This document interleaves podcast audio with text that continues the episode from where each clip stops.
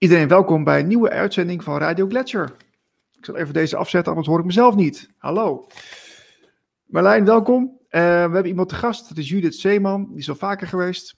En we gaan weer 2 uur proberen om er een informatieve, leuke uitzending van te maken. Met veel informatie over spiritualiteit en alles wat daarmee te maken heeft. En ik wil eerst weten van jou, Marlijn, hoe zit je erbij?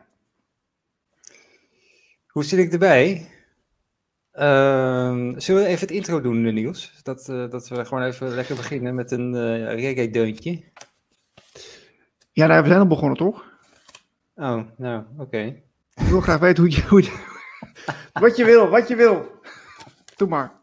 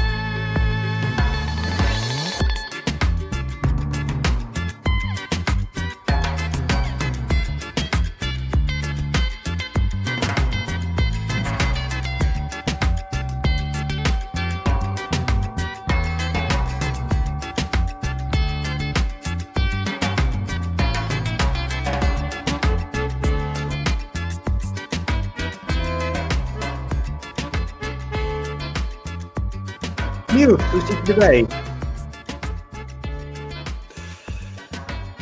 Nou, op zich goed. Ik zat wel eventjes net iets minder comfortabel, want ik was bezig met het aansluiten van allerlei apparatuur die niet wilde wat ik wilde.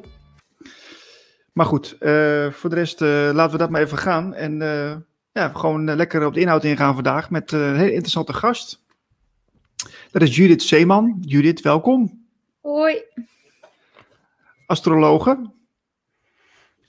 En bij ons de gast. Ja, Judith, we hadden jou al eerder gesproken vorig jaar.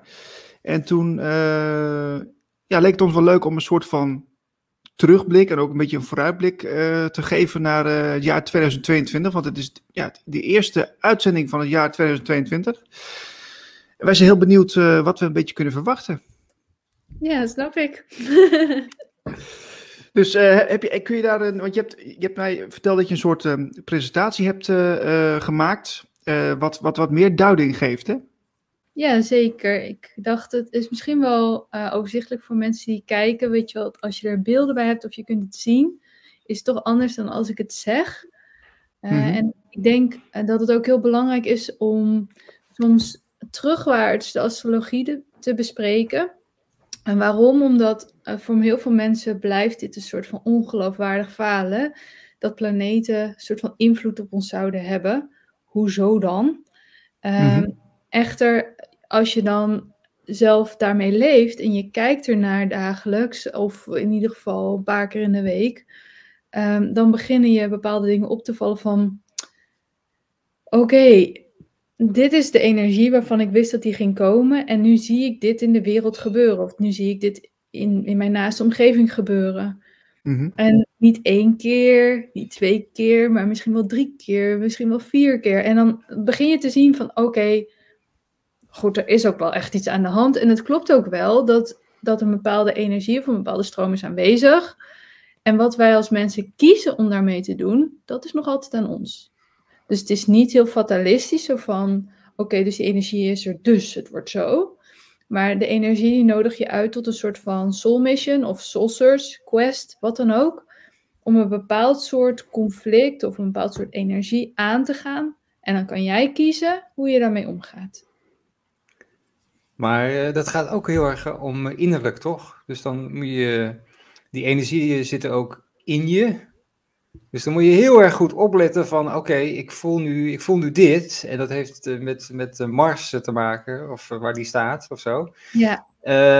Maar dan moet je dus heel erg voor bij jezelf blijven de hele tijd. Dat doen veel mensen natuurlijk niet. Nee, kijk, laten we zeggen dat iedere planeet heeft een positieve en negatieve uitwerkingskant. En iedere archetypische energie heeft dat. En hoe bewuster je wordt van de invloed van die energie, hoe meer je bewust kan kiezen om de positieve kant van die energie te leven.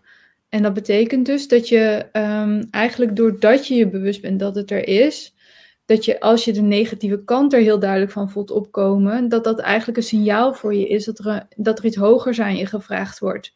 Dus je kunt niet voorkomen dat bepaalde dingen gebeuren. Of dat bepaalde situaties zich beginnen voor te doen. Ook omdat ook mensen van buitenaf de situatie naar je toe brengen. Maar hoe jij erop reageert. En als je dus ook een conceptie hebt van wat de hogere manier is om erop te reageren. Dan maak je jezelf eigenlijk tot een vrij mens. Dan word je niet een slachtoffer van de situatie. Ja. En bedoel je met de hogere manier van reageren. Bedoel je dan het juiste doen? Nou, laten we zo zeggen, iedere archetypische energie, die kun je inzetten ten kwade en ten goede. Ik vergelijk het bijvoorbeeld met een mes. Met een mes kun je een hele fijne maaltijd bereiden voor degene van wie je houdt. Maar je kunt er ook iemand mee doodsteken. Dus dat mes is gewoon het mes. En wat jij ermee doet, dat is jouw keuze. Nou ja. Ja. Oké, interesting. Ja. Ja. Is er wel eens een energie zo heftig dat je daar bijna niet mee om kan gaan? Of dat je daar bewust mee om kan gaan? Dat het gewoon zo heftig binnenkomt? Ik denk het wel. Ik denk wel dat bijvoorbeeld massahysterie, dat we daar allemaal gevoelig voor zijn. En het is bijna niet te doen om aan de tijdgeest van jouw eigen tijd om daar helemaal aan te ontkomen. Misschien dat je het bij jezelf herkent en jullie maken hele kritische programma's over bepaalde onderwerpen. Maar dat begint wel met dat je een bepaalde kant op bent gedrukt door de maatschappij. En dat je dan heel voorzichtig eerst begint te twijfelen daaraan. Dat je misschien niet op dag 1 tegen iedereen durft te roepen, vaccinaties zijn gevaarlijk of zo. Maar dat door de loop van de tijd je steeds bewuster wordt, ook informatie begint te verzamelen, waardoor je dat wel durft. Dat je een andere stem durft te laten horen. En in het begin wil je jezelf ook niet belachelijk maken, dus dan ga je stiekem toch een beetje mee met de geest van de tijd. En dat is voor iedereen is dat normaal, dus dat er heerst een tijdgeest. En ik ga jullie zo uitleggen hoe sterk die tijdgeest op dit moment afgelopen jaren is geweest. En dan zul je voor jezelf alle situaties kunnen bedenken hoe jij daar last van hebt gehad. En hoe je dat krachtenveld de hele tijd in jezelf gevoeld hebt. En dat je de ene keer de ene kant hebt gekozen, de voorzichtige kant. En de andere keer de niet zo voorzichtige kant. En dat je dat in jezelf constant kan waarnemen. Het is helemaal geen hocus pocus. Het is gewoon heel concreet, want je maakt het iedere dag mee. Ja. Waar begin jij als je een jaar moet terugkijken of voorspellen? Dat is een hele goede vraag die je nu stelt. Dat is echt heel belangrijk. Waar je eigenlijk naar kijkt zijn de buitenste planeten. En het liefst begin je dan vanaf Saturnus. Dan ga je naar Uranus, dan naar Neptunus en dan naar Pluto. En waarom? De binnenste planeten, dat zijn eigenlijk de persoonlijke planeten. Dus Mercurius, Venus en Mars. De maan is niet echt een planeet, maar zo behandelen we hem wel. Zelfs de zon. Dat gaat heel vaak nog over jouw persoonlijke leven en de sferen die in jouw persoonlijke leven van dag tot dag zich manifesteren. Jupiter en Saturnus die regeren meer het sociale leven. En dan krijg je de echte generaties, de tijdgeest, die worden eigenlijk door de buitenste planeten geregeerd, omdat die zo langzaam bewegen, dat de positie die zij vasthouden en de contacten die zij maken, van enorme invloed zullen zijn op de tijd in zijn algeheelheid. Dus je kijkt eigenlijk welke dingen daaromtrent gebeuren, omdat al die minutieuze dingen die van dag tot dag gebeuren, die zijn ook interessant. En zo zal het verhaal zich gaan uitrollen. En laat maar zeggen, de plotlijn, laat maar zeggen, het grote verhaal, dat dat krijg je eigenlijk vanaf de verder naar buiten liggende planeten tot aan Pluto toe. Heeft dat ook te maken met een bepaalde zwaarte of dichtheid die buitenste planeten beheersen? Of die energie die daar zit, omdat ze daardoor zo toonaangevend zijn, zeg maar? Nou, je zou kunnen zeggen van wel, Niels. Maar kijk, bijvoorbeeld Jupiter en Saturnus, dat zijn de grootste, zwaarste qua omvang planeten in het zonnestelsel. Ja, die hebben dus ook meer gewicht op jouw persoonlijk leven dan de wat kleinere planeten die ook dichterbij staan. Echter, wat veel belangrijker is de baan die zij maken ten opzichte van de zon en de tijd die het duurt om een cirkeltje rond de zon te maken. Bijvoorbeeld de maan, die gaat in 28 dagen rond. Dus alles wat de maan aanraakt, dat is heel tijdelijk. Dat is echt snap. Dat is zo weer over.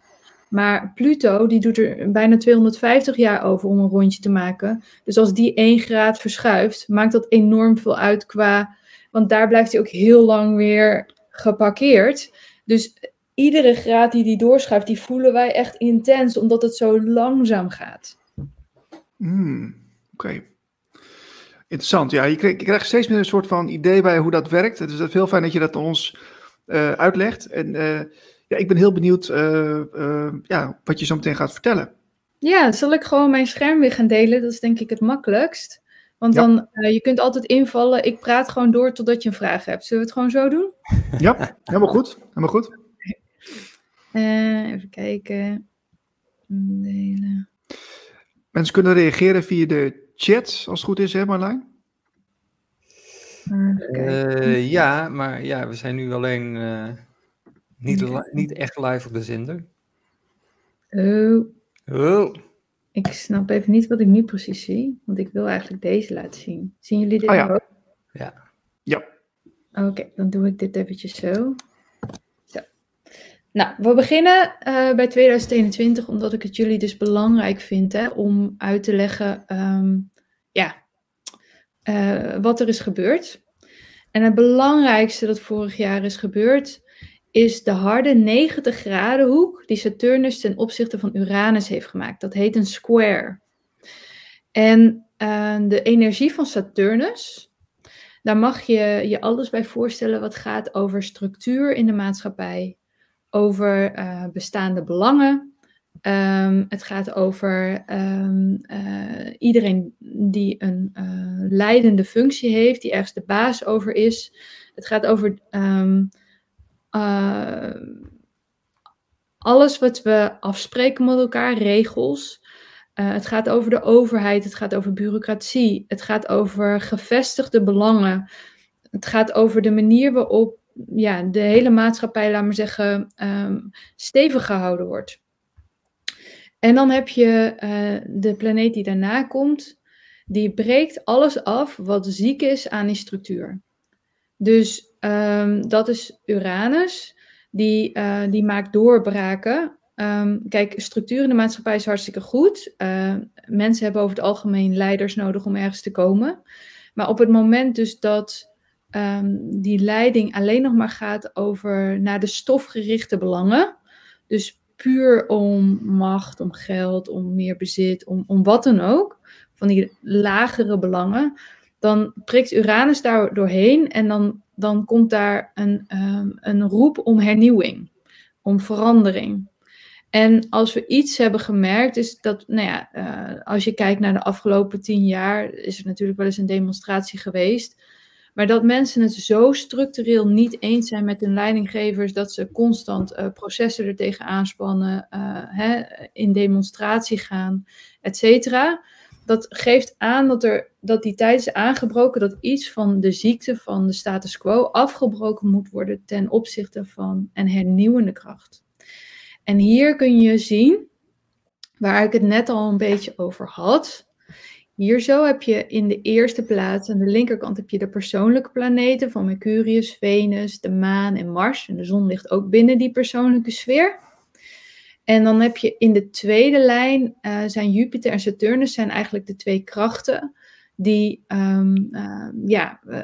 het sociale, maatschappelijke leven beheersen.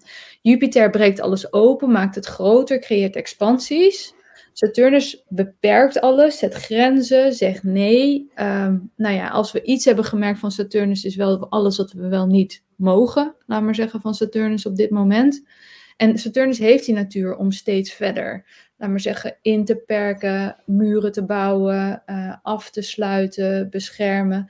En ook de angst voor de dood hoort bij de Saturnuskracht. Jupiter die springt zo van een rots en die denkt, hoe gekker, hoe beter. Weet je wel, hoe hoger, hoe beter. En Saturnus is heel behoudend, heel conservatief. Dus die twee krachten tegenover elkaar, die regeren normaal gesproken het sociale verkeer. En dan zie je dat Uranus de eerste planeet is van het transpersoonlijke bewustzijn. En dat gaat dus voorbij het bewustzijn van ik als ego-individu. Maar Uranus wekt in mensen de kracht dat ze onderdeel zijn van iets groters. En dat grotere, dat is eigenlijk alsof zij een cel zijn van een lichaam dat de humanity heet. En dat ze niet meer vanuit eigen belang opstaan om te spreken. Want nou ja, dat zie je dus heel veel mensen doen. Die gaan dus tegen hun eigen belang in. Bijvoorbeeld artsen die zich uitspreken tegen bijvoorbeeld wat het OMT zegt. Die kunnen hun carrière verder wel vergeten. Maar die voelen vanuit een, laten we zeggen, een hogere roeping, dat ze nu iets moeten gaan zeggen. Dat ze de grenzen die Saturnus stelt, waar ze ongezond worden, dat zij die eigenlijk weer open moeten breken om naar een hoger belang te gaan. Dus dat die grenzen en die structuur een hoger belang dienen. En in dit geval is dat de gezondheid. Nou ja, Saturnus, die regeert top-down. Dat gaat dus over die dikke muren, hè? Dat zie je hier ook. Dat zijn altijd van die enorme, gevestigde, stevige, statige dingen.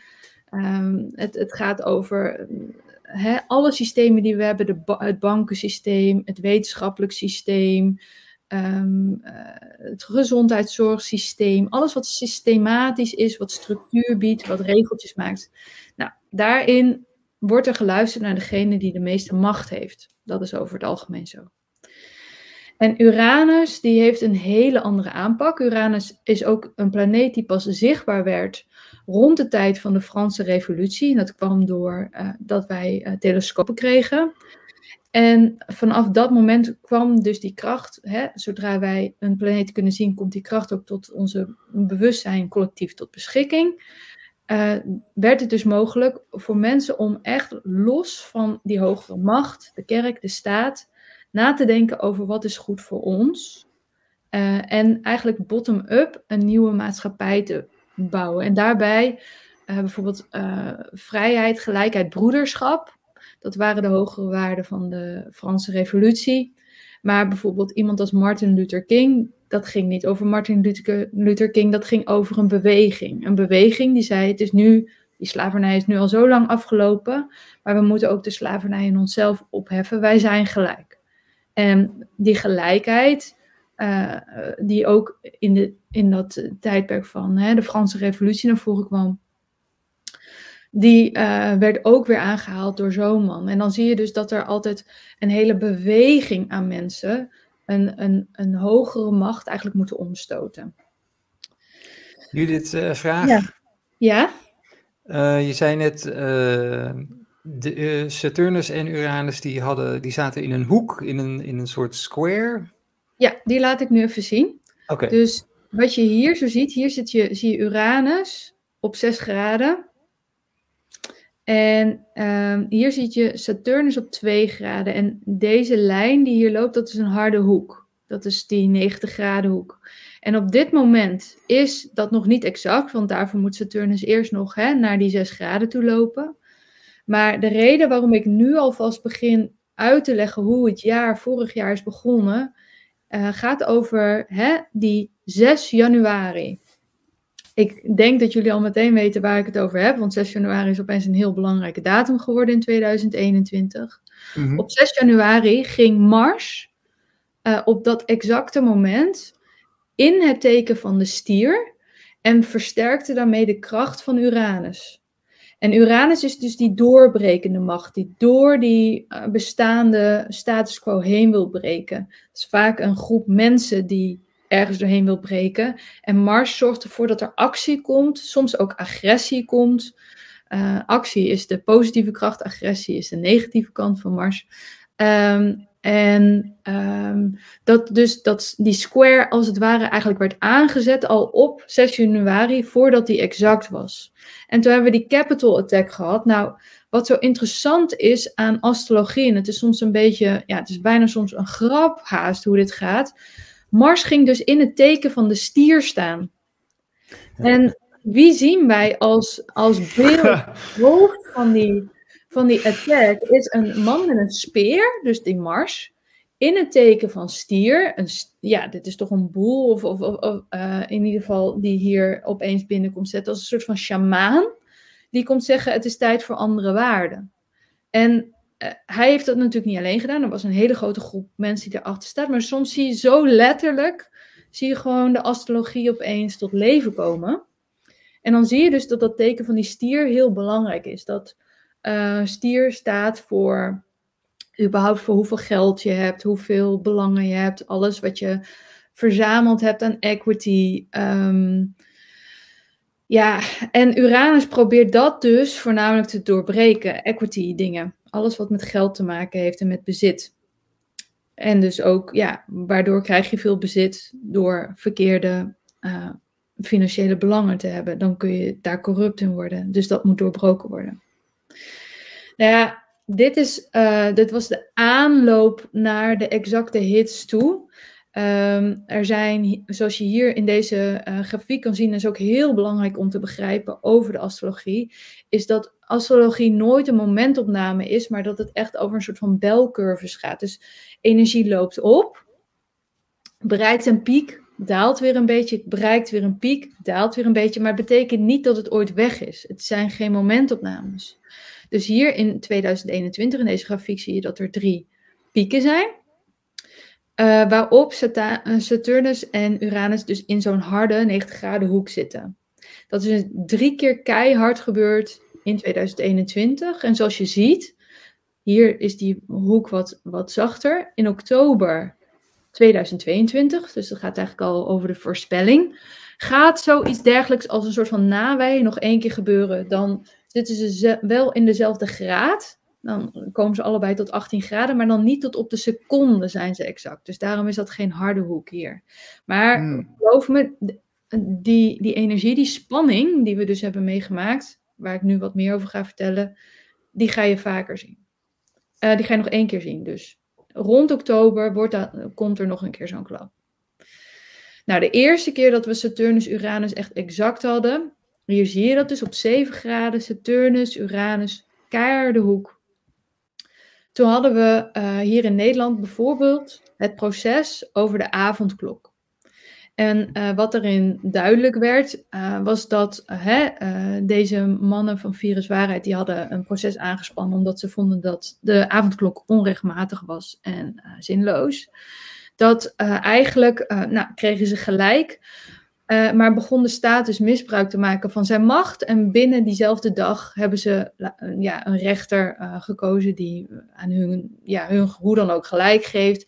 En dat dus weer omvergeworpen.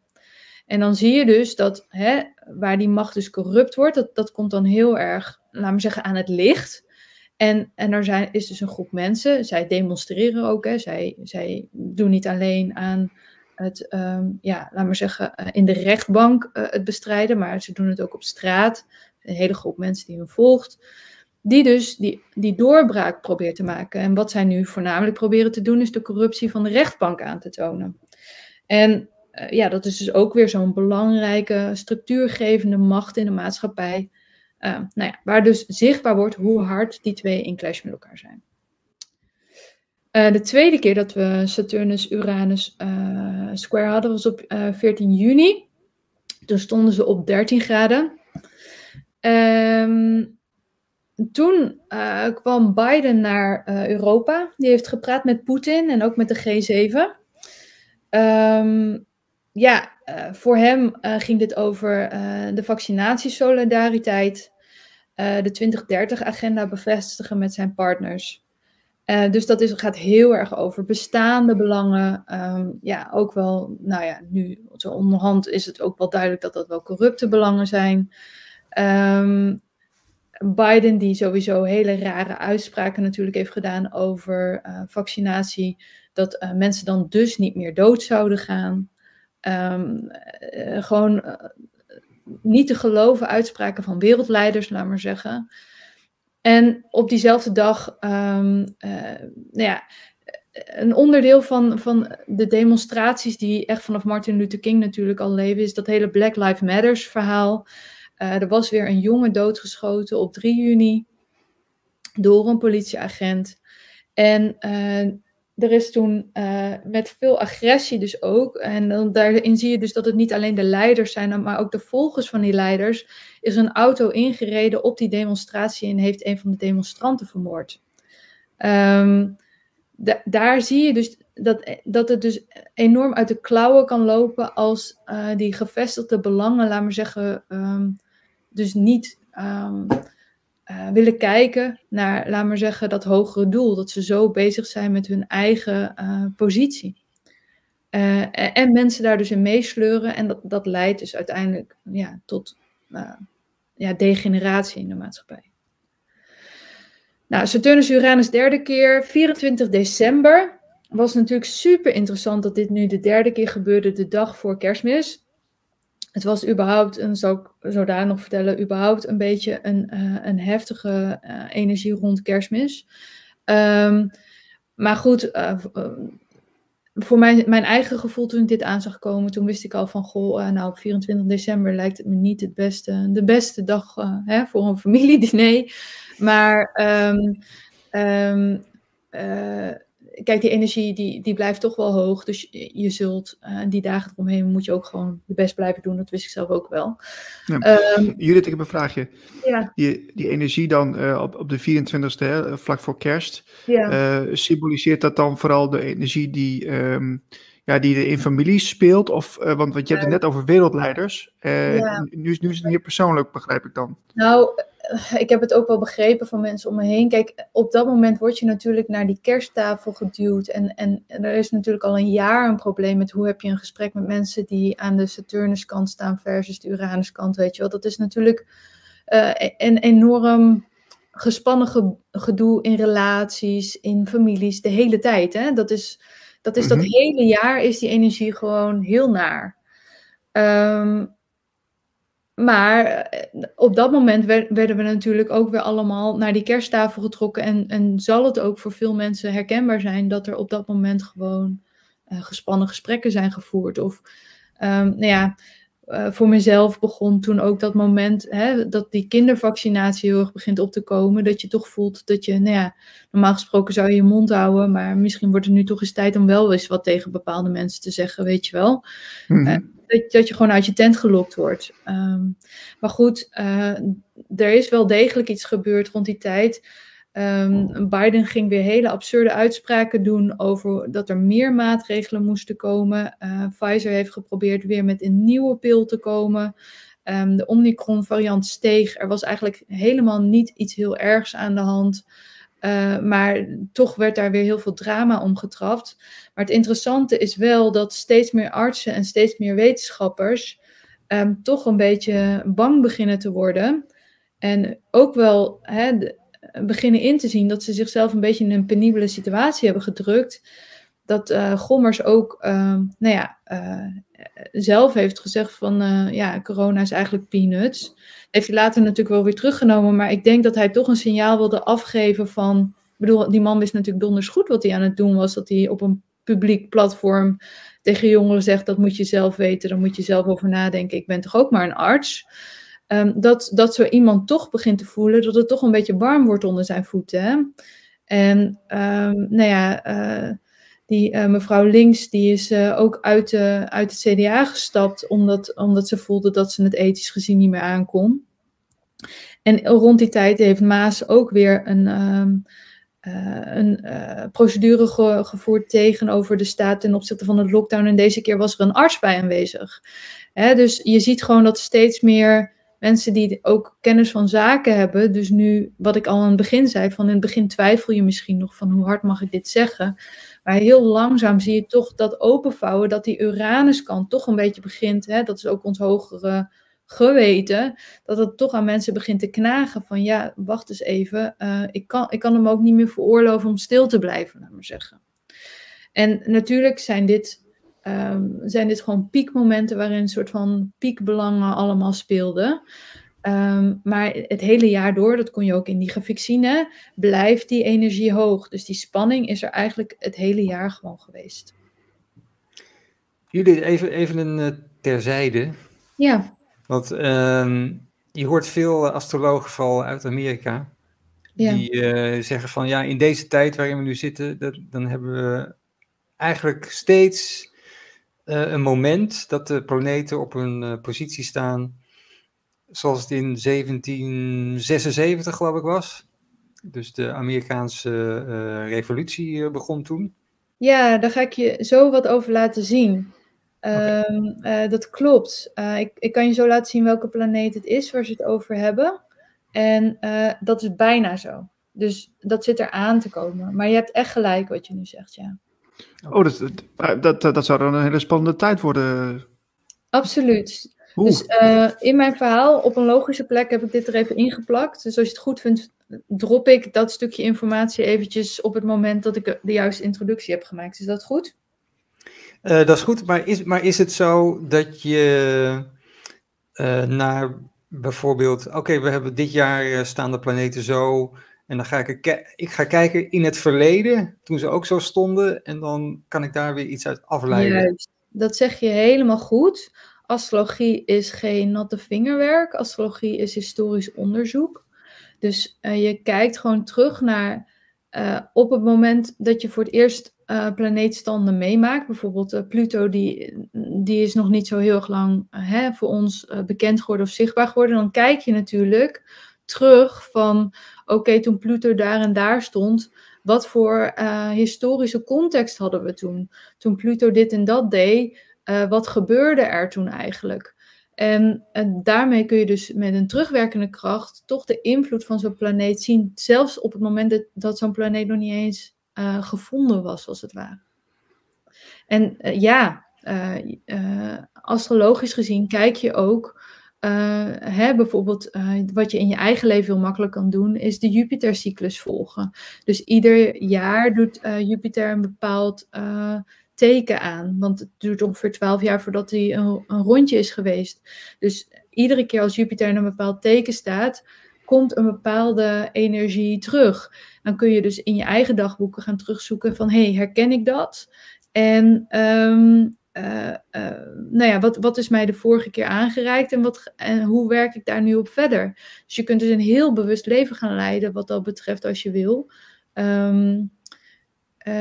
En je kunt daardoor ook steeds beter gaan aanvoelen wat de tijd van jou vraagt. Waarom je hier op dit moment, wat nu eigenlijk je opdracht is.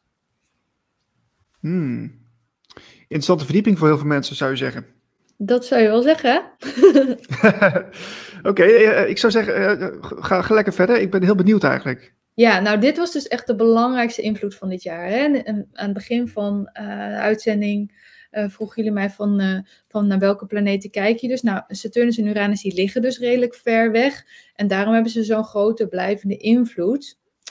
Daarom zijn ze ook, is dit iets waarom ik hier voornamelijk de aandacht op heb gelegd wat betreft vorig jaar. Op 24 december kwamen er 2 films uit. Die films die worden natuurlijk van tevoren gemaakt, et cetera, maar het is toch op een of andere manier nooit echt een toeval dat bepaalde films hun bepaalde conceptie op een bepaald moment vinden. En op 24 december hadden we Don't Look Up. Dat is een film, dat is eigenlijk een soort van duveltje in een doosje, laat maar zeggen. Een van de grote propagandamensen van het World Economic Forum, Leonardo DiCaprio, zit in die film. En die had gehoopt dat hij hiermee propaganda kon maken voor zijn idee van duurzaamheid. Maar gek genoeg gaat die film eigenlijk gewoon over hoe corrupte regeringsleiders belangen kunnen hebben bij een natuurlijk evenement, wat de bevolking kan schaden, maar daar een soort van financieel gewin in zien en daarom niet ingrijpen. Dat is eigenlijk de context van Don't Look Up. Dus het gaat eigenlijk compleet over de hele corona-situatie, waar Leonardo DiCaprio zelf natuurlijk eigenlijk aan de verkeerde kant van die discussie staat. Maar goed, dat terzijde, of de verkeerde kant, in ieder geval de Saturnus-kant van deze discussie, zo moet ik het zeggen.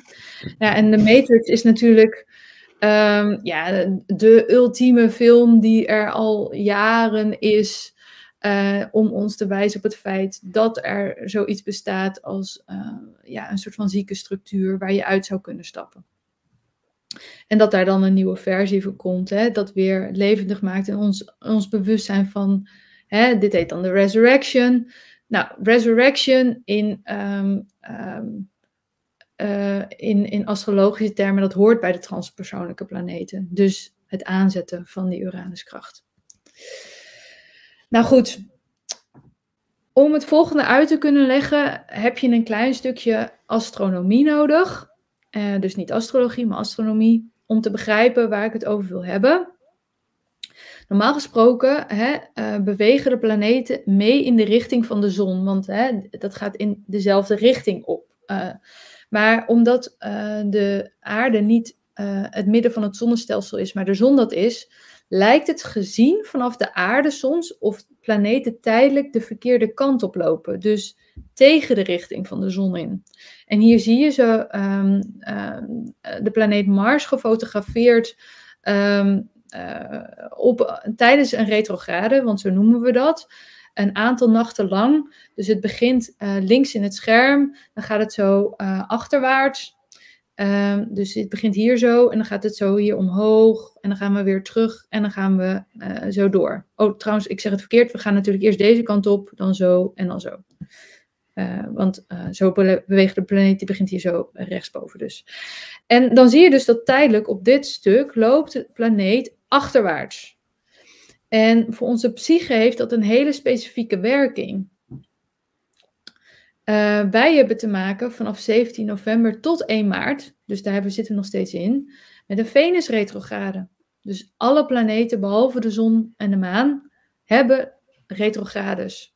En Venus is van alle planeten het minst van de tijd in retrograde. Dus de Venus-retrograde is de meest unieke retrograde die je kunt hebben.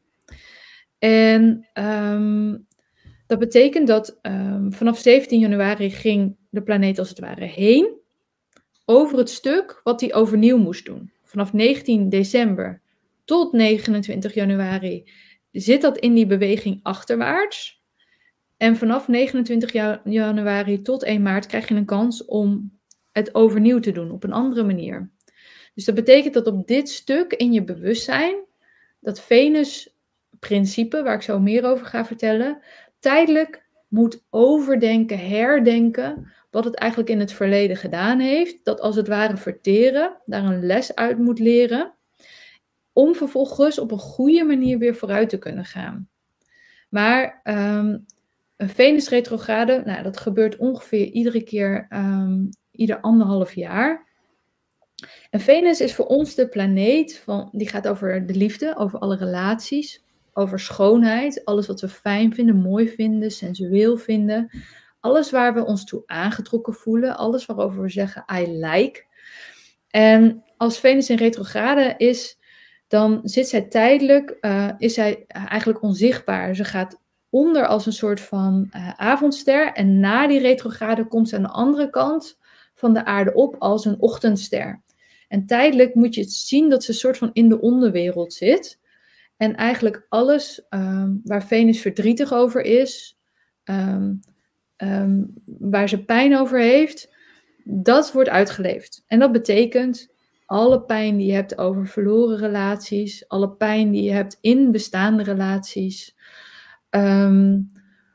Alles wat je heel erg graag had, gewild, wat mislukt is. Alles waar je je hand naartoe hebt uitgestoken en die is weggeslagen. Weet je wel, van de persoonlijke hartenzeer waar je mee rondloopt. Oh ja. En het kan soms zelfs zijn dat het nog van jaren geleden is wat opeens op komt zetten. Maar het kan ook zijn dat je de structurele problemen die je in je relatie hebt, dan opeens heel erg helder in het gezicht krijgt. Interessant. Ja, ik wilde wel iets over.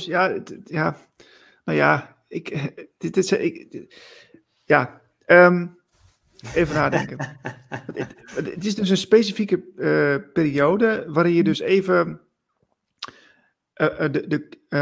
wordt meegenomen in een soort energie, of je wordt je ergens van bewust van zo'n, je zou het ook een rouwproces kunnen noemen. Zeker. En dat heb ik wel bij veel mensen gezien. Ik heb dat zelf ook wel een beetje ervaren.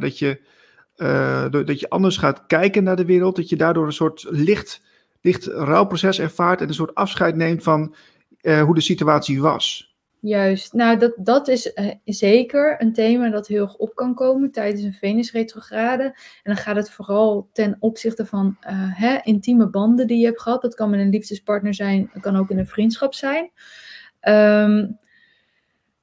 Alles waar je je ernstig mee verbonden voelt, laten we maar zeggen. En de diepte van die put, daar ga je eigenlijk, laten we zeggen, van 17 november tot 19 december. Dan beginnen die thema's zich aan te dienen. En begint de irritatie eigenlijk al. Vanaf 19 december tot 29 januari, we zitten er dus middenin, hè. Zijn er dus allemaal thema's die eigenlijk gedwongen aan het oppervlak komen, waar je naar moet kijken. En voor Venus heeft altijd de neiging om voor de goede lieve vrede alles gezellig te houden. Dat is een Venus kwaliteit. Maar het is alsof Venus dat niet meer kan. En wat ik om me heen heel veel heb gezien, zijn het eigenlijk hele subtiele dingen ook wel. Patriarchale waarden. Waarin op een of andere manier het masculine bewustzijn nog steeds denkt, ik eerst, ik het grootste stuk vlees. Wat dan ook. Dat zelfs in de meest bevrijde geesten, laat maar zeggen, dat er delen van dat oude bewustzijn van waarom mannen belangrijker zijn en waarom vrouwen dat maar ook daar eigenlijk ook maar in meegaan, dat vrouwen daar zelf achter moeten komen van, hé, maar wacht eens even, daar ga ik niet meer in mee. En dat zijn niet alleen vrouwen, dat is ook de feminine kant in de relatie. Hè? Dus als je in een lesbische relatie zit of een homoseksuele relatie, is degene die meer de feminine energie belichaamt, is degene die het waarschijnlijk opmerkt. En dus moet zich gaan uitspreken. En dat is tegen wat Venus normaal gesproken doet in. Dus de verbindende kracht in de relatie, degene die de verbinding het meest zoekt, dat is de meer feminine pol. Die zal waarschijnlijk iets gevoel te bedden te brengen hebben, als het ware, in zo'n periode. Oké. Merk je daar iets van, Niels? Nee, dat laatste stukje niet zozeer, eerlijk gezegd. Nee. Nee, maar het is een specifiek onderwerp, hè, binnen dit hele scala aan dingen. Er zijn ook gewoon simpelweg mensen die... nu is het sowieso... Hè, zitten we in een hele rare kerst, waarin er ook heel veel families hebben besloten om elkaar niet te zien. Nou ja, dit valt dus tijdens kerst. Je kunt dus niet in verbinding met mensen zijn. Ik bedoel, ik denk dat dat ook nog een heleboel dingen bij mensen oproept. Maar ja, dat moet dan je specifieke situatie zijn, weet je wel. Ja. Is Venus ook niet van succes hebben en zo? Venus is een planeet die over het algemeen de fijne dingen in je leven naar voren brengt. Maar succes wordt meer... Ja, kijk, succes kun je met allerlei planeten succes behalen. Maar laten we zeggen, de expansie en vaak financiële groei zie je ook onder invloeden van Jupiter vooral. En dat is de andere grote, wat traditioneel gezien de positieve planeten zijn, Venus en Jupiter, als het ware. Maar daar kom ik zo ook nog op, want toevallig gaat dat volgend jaar heel erg spelen. Dus er komen ook fijne dingen aan. Goed. Tijdens deze retrograde, juist tijdens Kerstmis, gebeurt er nog iets anders, waardoor deze Venus-retrograde dieper en hardnekkiger gaat dan een normale retrograde. En dat heeft te maken met dat Venus in conjunctie is met Pluto. Precies op 25 december stonden ze allebei op 25 graden. En Pluto, hier zie je het, dat gebeurt ook al op 11 december, 25 december. En op 3 maart hebben we de laatste exacte hit van Venus in conjunctie met Pluto. Dat gaat dus helemaal gelijk op met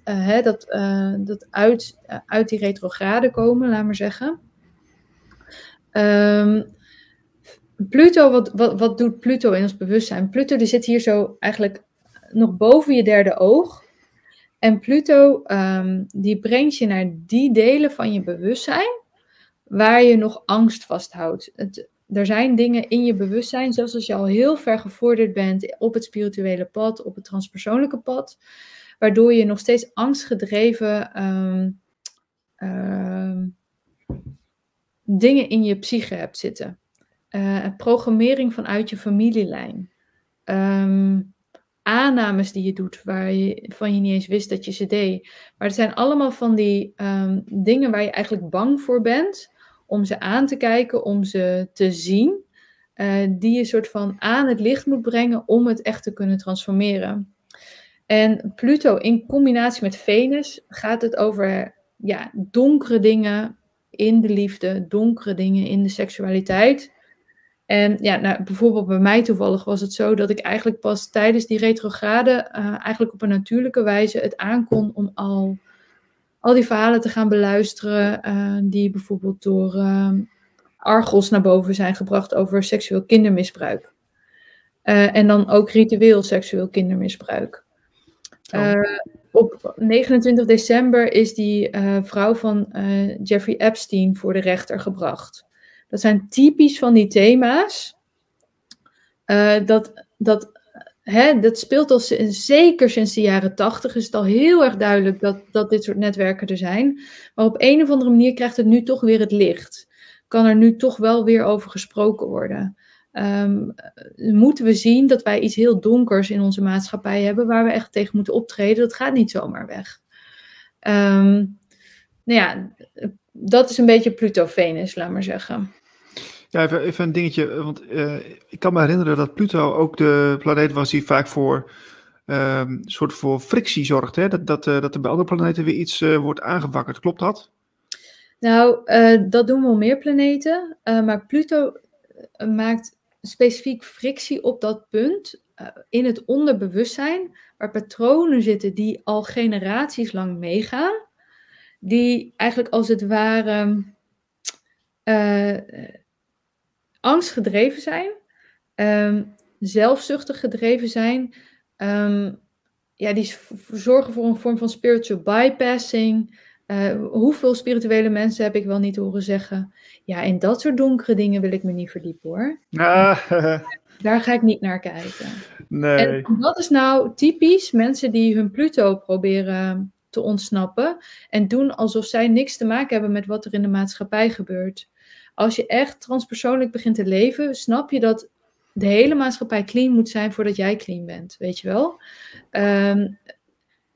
Er is niks wat jou niet aangaat. En dat is Pluto, die zal voor je komen, weet je wel. Die zal je meenemen naar de hel en je de dingen laten zien. En dat allemaal ten gunste van de hoogst mogelijke doorbraak die je kan maken voorbij goed en kwaad. Het bewustzijn voorbij goed en kwaad, dat eindigt in liefde, maar liefde heeft niks te maken met het goede, weet je wel. Dat gaat voorbij het goede. Mm-hmm. Omdat je hoort ook veel mensen zeggen van disclosure is coming en zo, dat hoor je ook al jaren. Dus dat, maar dit gaat zo eigenlijk langzaam. Ja. Dus er is eigenlijk nooit een moment in de astrologie dat er een soort een enorme bom, zeg maar, van disclosure is, van dat we alle netwerken in één keer in het licht komen. Maar alles wat duidelijk is. Nee, maar laten we wel eerlijk wezen dat bijvoorbeeld de afgelopen 2 jaar er echt iets radicaals is gebeurd. En dat kan ik echt zien in de mensen om mij heen. Kijk, dat dit echt zo ongelooflijk, de maatschappij zo ziek is als die is. Nou, behalve dat rituele kindermisbruik, daar had ik dan nog nooit van gehoord. Maar voor de rest, in het bankensysteem, in de politiek, in de rechterlijke macht. Ik denk dat ik al vanaf mijn 18e daar helemaal bewust van was. Dat het gewoon echt één gore zooi was. En het is echt sinds 2 jaar dat mensen anders met mij aan het praten zijn. Dat het veel meer general is dat mensen doorhebben dat er dingen echt goed mis zijn. Dat mensen doorhebben dat de media niet te vertrouwen zijn. Ik bedoel, mensen vonden het gewoon vroeger asociaal dat ik het nieuws niet keek. Nu denken mensen daar anders over. Ik heb echt het gevoel dat het best wel bijzonder is wat er nu gebeurt. En dag voor dag voor dag wordt er gewoon steeds meer duidelijk wat hier aan de hand is. En ik heb wel het idee dat de planeten het oproepen. En aangezien jouw vraag nu aan bod komt ook over Pluto in Amerika, kan ik daar ook nog wat over zeggen. Oké. Ja, nou, 2022. Dit effect trouwens, hè, dat loopt dus door tot maart 2022. Daar zijn we dus nog niet vanaf. Maar waar jij zelf al over begon, de Pluto Return. Op 20 februari zie je dat... wat je hier feitelijk ziet. In de binnenste ring zie je hier de chart, een soort van de geboortechart van de Verenigde Staten. En in de buitenste ring zie je de huidige planetenstand zoals hij eruit ziet op 20 februari 2022.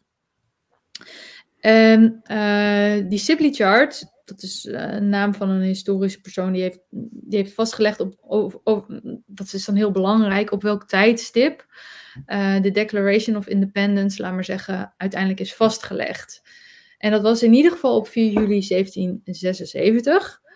En dan staat, laat me zeggen, Pluto, dus die planeet waar ik het zojuist over had, die staat echt op exact het juiste punt. Vergeleken met waar onze planeten, zoals ze in de tijd staan, daar dus terugkeren. En dat noemen wij een return. En iedere 249 jaar, dus zo goed als 250 jaar, maakt Pluto een heel rondje om de zon. En komt die energie dus terug waar die is begonnen. Vorig jaar begon die geloof ik ergens bij 24 graden. Is die ook wel opgelopen tot 26. Of, nou ja, ik moet eventjes, dat kan ik niet helemaal concreet zeggen. Welke graden die nou precies heeft aangeraakt. Maar het moet wel 26 zijn. Maar in ieder geval wat je ziet is dus die invloed van planeten. Dat is niet een puntmoment. Dat is dus zo'n oplopende lijn. En wat je ziet is dat... nou ja, vorig jaar heb je dus al die bestorming gehad van het Capitol. Dat hoort natuurlijk bij die energie van de Pluto Return. Want dat betekent dus dat toen Amerika gevestigd werd als een staat met bepaalde regels die ze hebben opgeschreven op dat moment... De herziening van die waarden, de herziening van dat document, van die afspraken, dat gaat dus terug naar de allerdiepste spirituele bodem. En wordt er onderzocht of dat land, die gemeenschap, wel leeft volgens die waarden, of dat er zieke, angstige neigingen in dat volk zitten, waardoor ze hun eigen waarden niet naleven, waardoor ze hun eigen transpersoonlijke aard niet waarmaken. En daardoor komt zo'n land eigenlijk als het ware, die krijgt een enorme confrontatie met zichzelf. In het leven van een mens vindt nooit een Pluto-return plaats. Dat kan niet, want niemand wordt ooit 250 jaar oud.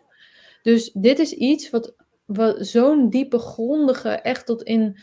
wat ik al zei, Pluto die verandert dingen die door de generaties heen erin geplant zijn. Die overtuigingen die er al generaties zitten. Die omhoog gewerkt moeten worden en veranderd moeten worden. En dit jaar is het jaar waarop dat moet gaan gebeuren. En vindt die confrontatie dus plaats. Hoe lang staat hij op die, 27 graden? Nou, hij beweegt natuurlijk de hele tijd een beetje, maar er zijn in ieder geval op 20 februari en 28 december vinden die exacte hits plaats, laat maar zeggen. Daartussen beweegt hij daar ook nog steeds omheen.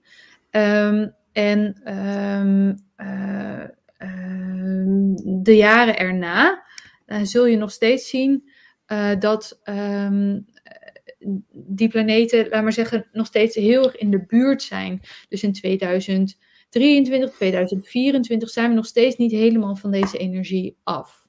Maar dat punt dat iets tot een hoogtepunt wordt gedreven, daarin zul je zien dat die spanningen oplopen.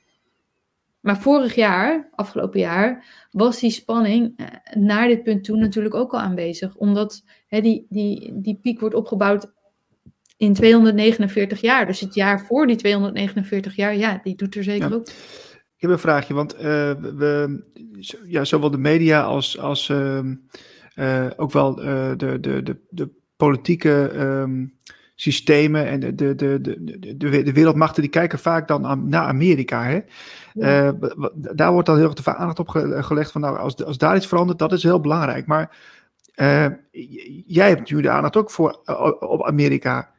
Is die energie dan zo sterk dat voor het land zo bepalend is? Of hoe moet ik dat begrijpen? Want, nou ja, ik heb nu de aandacht hier opgelegd, omdat dat echt een heel bijzonder moment is.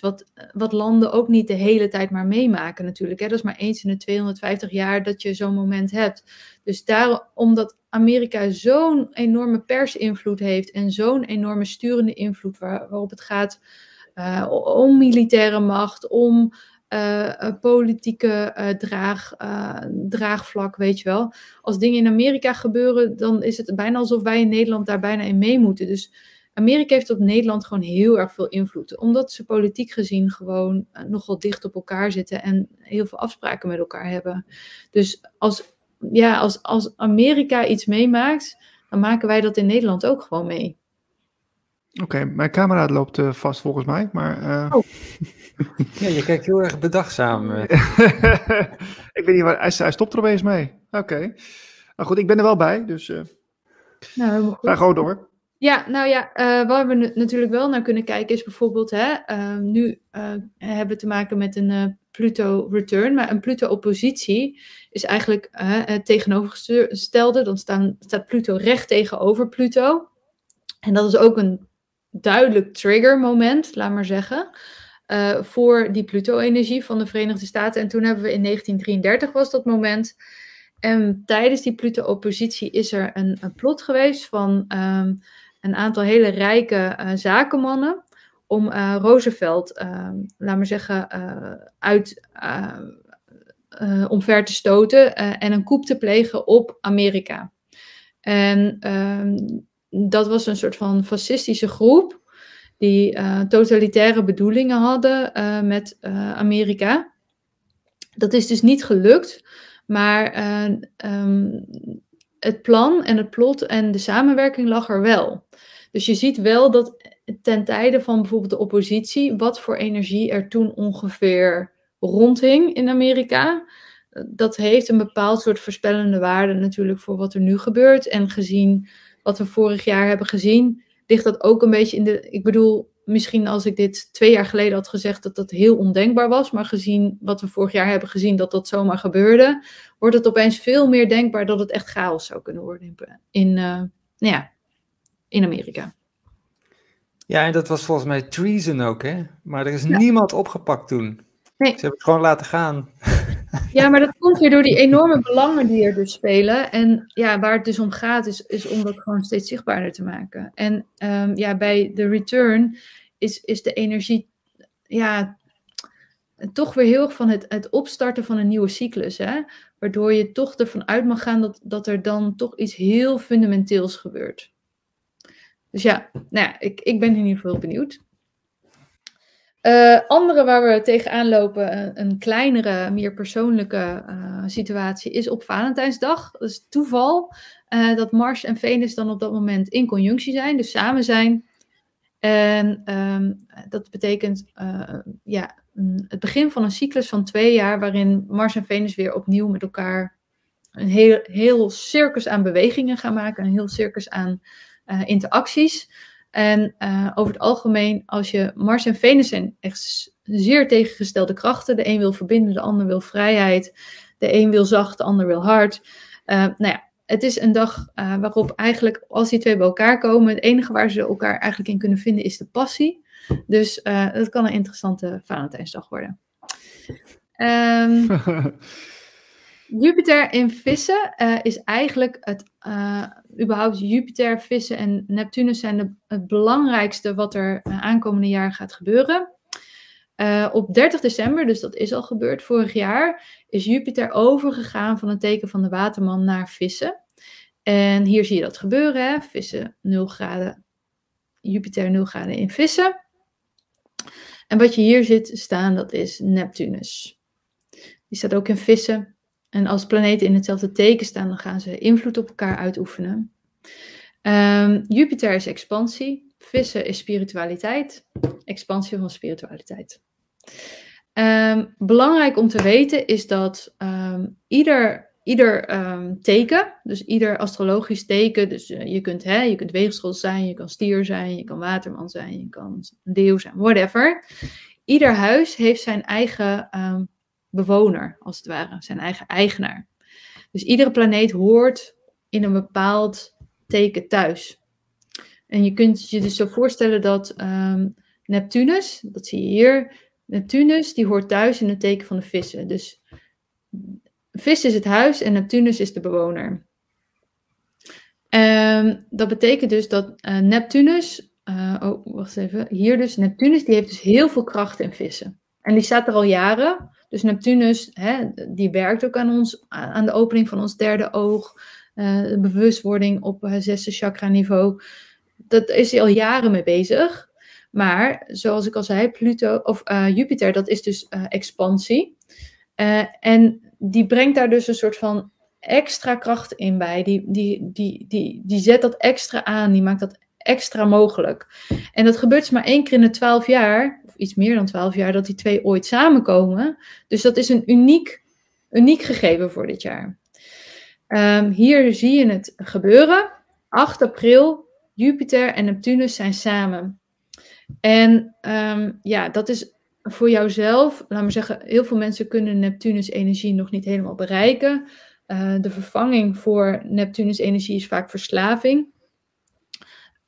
Dus je kunt ook een expansie zien in de hoeveelheid verslavingsgevoeligheid die mensen teweeg aan de dag gaan leggen dit jaar. Maar als je dus het hoge pad kiest in betrekking tot Jupiter en Neptunus, heb ik daarvoor de volgende quote. En die zal ik dan even voorlezen. The Sanskrit word for philosophy, darshan, literally means vision, in the sense of a direct, intuitive vision of reality. Rather than being solely an intellectual discipline, as philosophy is generally understood to be in the West, the pursuit of knowledge in its own right, from the Greek word philo and sophos, the love of wisdom, the word darshan implies spiritual knowledge. The true darshika or philosopher in the Indian spiritual tradition is not an intellectual per se, but a rishi, a sage, who has attained the highest spiritual realization and who therefore endeavors to translate that enlightened vision into language of human understanding in order to provide his or her fellow human being with a conceptual framework capable of giving direction and meaning to their lives. The Vedas and the Tantras, the two principal sources of Indian scripture, are generally regarded, at least in large part, as the work of enlightened sages, and thus they are referred to as, ik kan het niet eens uitspreken, eternal truth, literally those utterances that stem from the direct experience of the ultimate reality and which are capable of guiding us to the same experience. Dus waar het hier over gaat. Jupiter in Neptunus. Jupiter is degene die voor expansie zorgt. Dus ook voor expansie van de mind. Dat is eigenlijk filosofie op de westerse manier. Maar in combinatie met de kracht van Neptunus zullen meer mensen ingang krijgen naar een direct inzicht in de diepere waarheid over dit leven, die geen twee kanten heeft, maar die gewoon waar is. Dat is een discussieloze waarheid als het gaat over het goede, het ware en het schone. En mensen kunnen dat als het ware van binnenuit, als een gnosis, downloaden in hun systeem. En zullen in staat zijn om daar woorden aan te geven. Judith, ik heb wel even op reageren. Want zoals we wel weten, dragen we allemaal heel veel kennis met ons mee. Van onze levens die we hebben geleid, laat ik het zo maar zeggen. Is dat dan eigenlijk een vertaling van een soort van moment dat je realiseert van wat waarheid is en dat je daar weer toegang tot krijgt, zeg maar, tot die oude kennis die je in je draagt? Ik denk dat je het zo kan zeggen.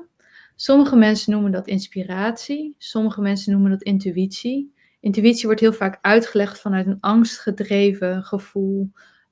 Zo van, dit is gevaarlijk en ik wist het meteen.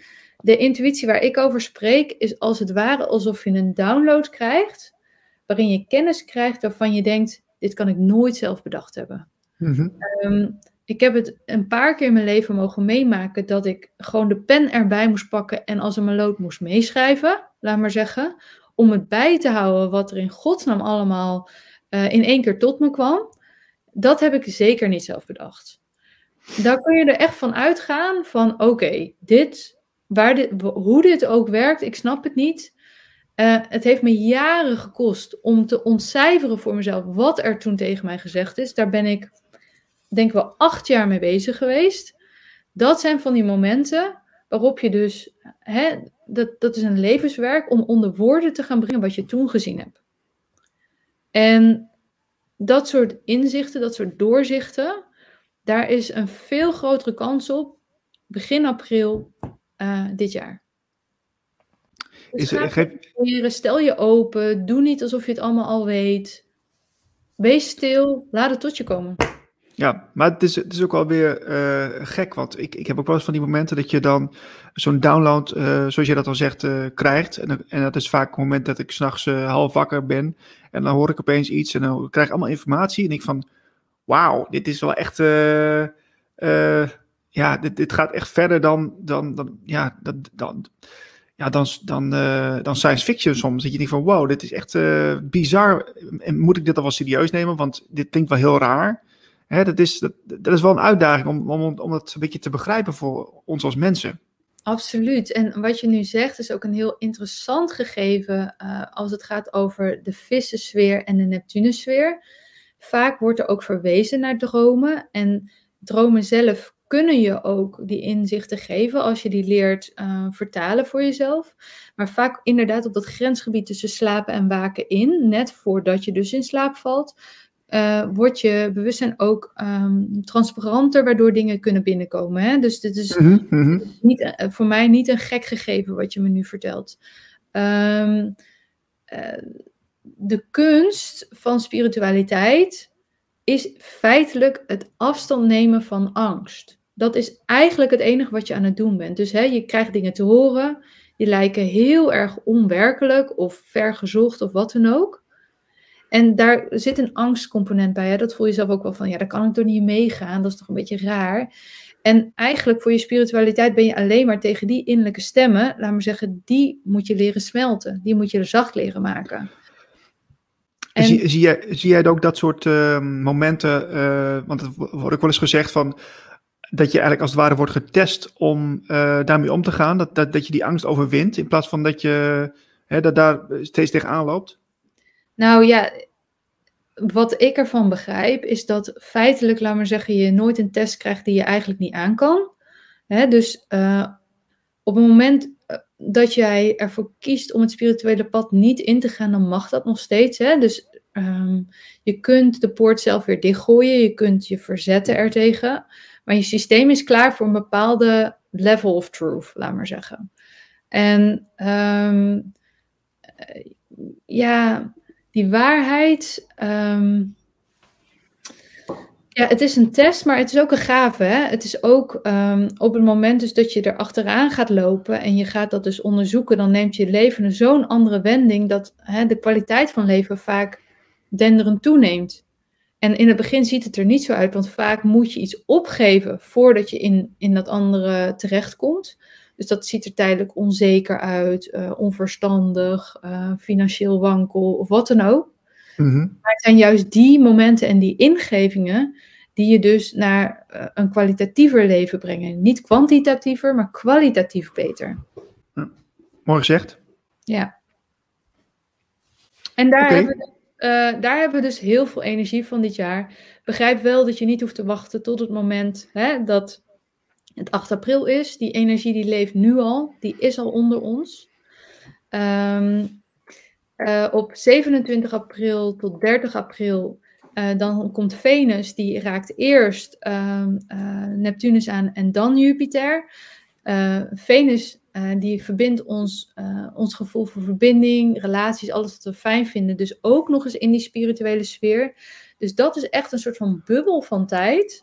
Waarin eigenlijk heel veel gunstige, heel veel positieve, heel veel mooie energie is die het mogelijk maakt. Dus echt om een enorme stap voorwaarts te maken voor iedereen die daar waarschijnlijk vanuit zijn Uranus-bewustzijn al helemaal op voorbereid is. Dus dit is echt niet meer bezig zijn met wat er mis is in de wereld, maar echt de envisioning of een new world, zoals jij hem wil hebben.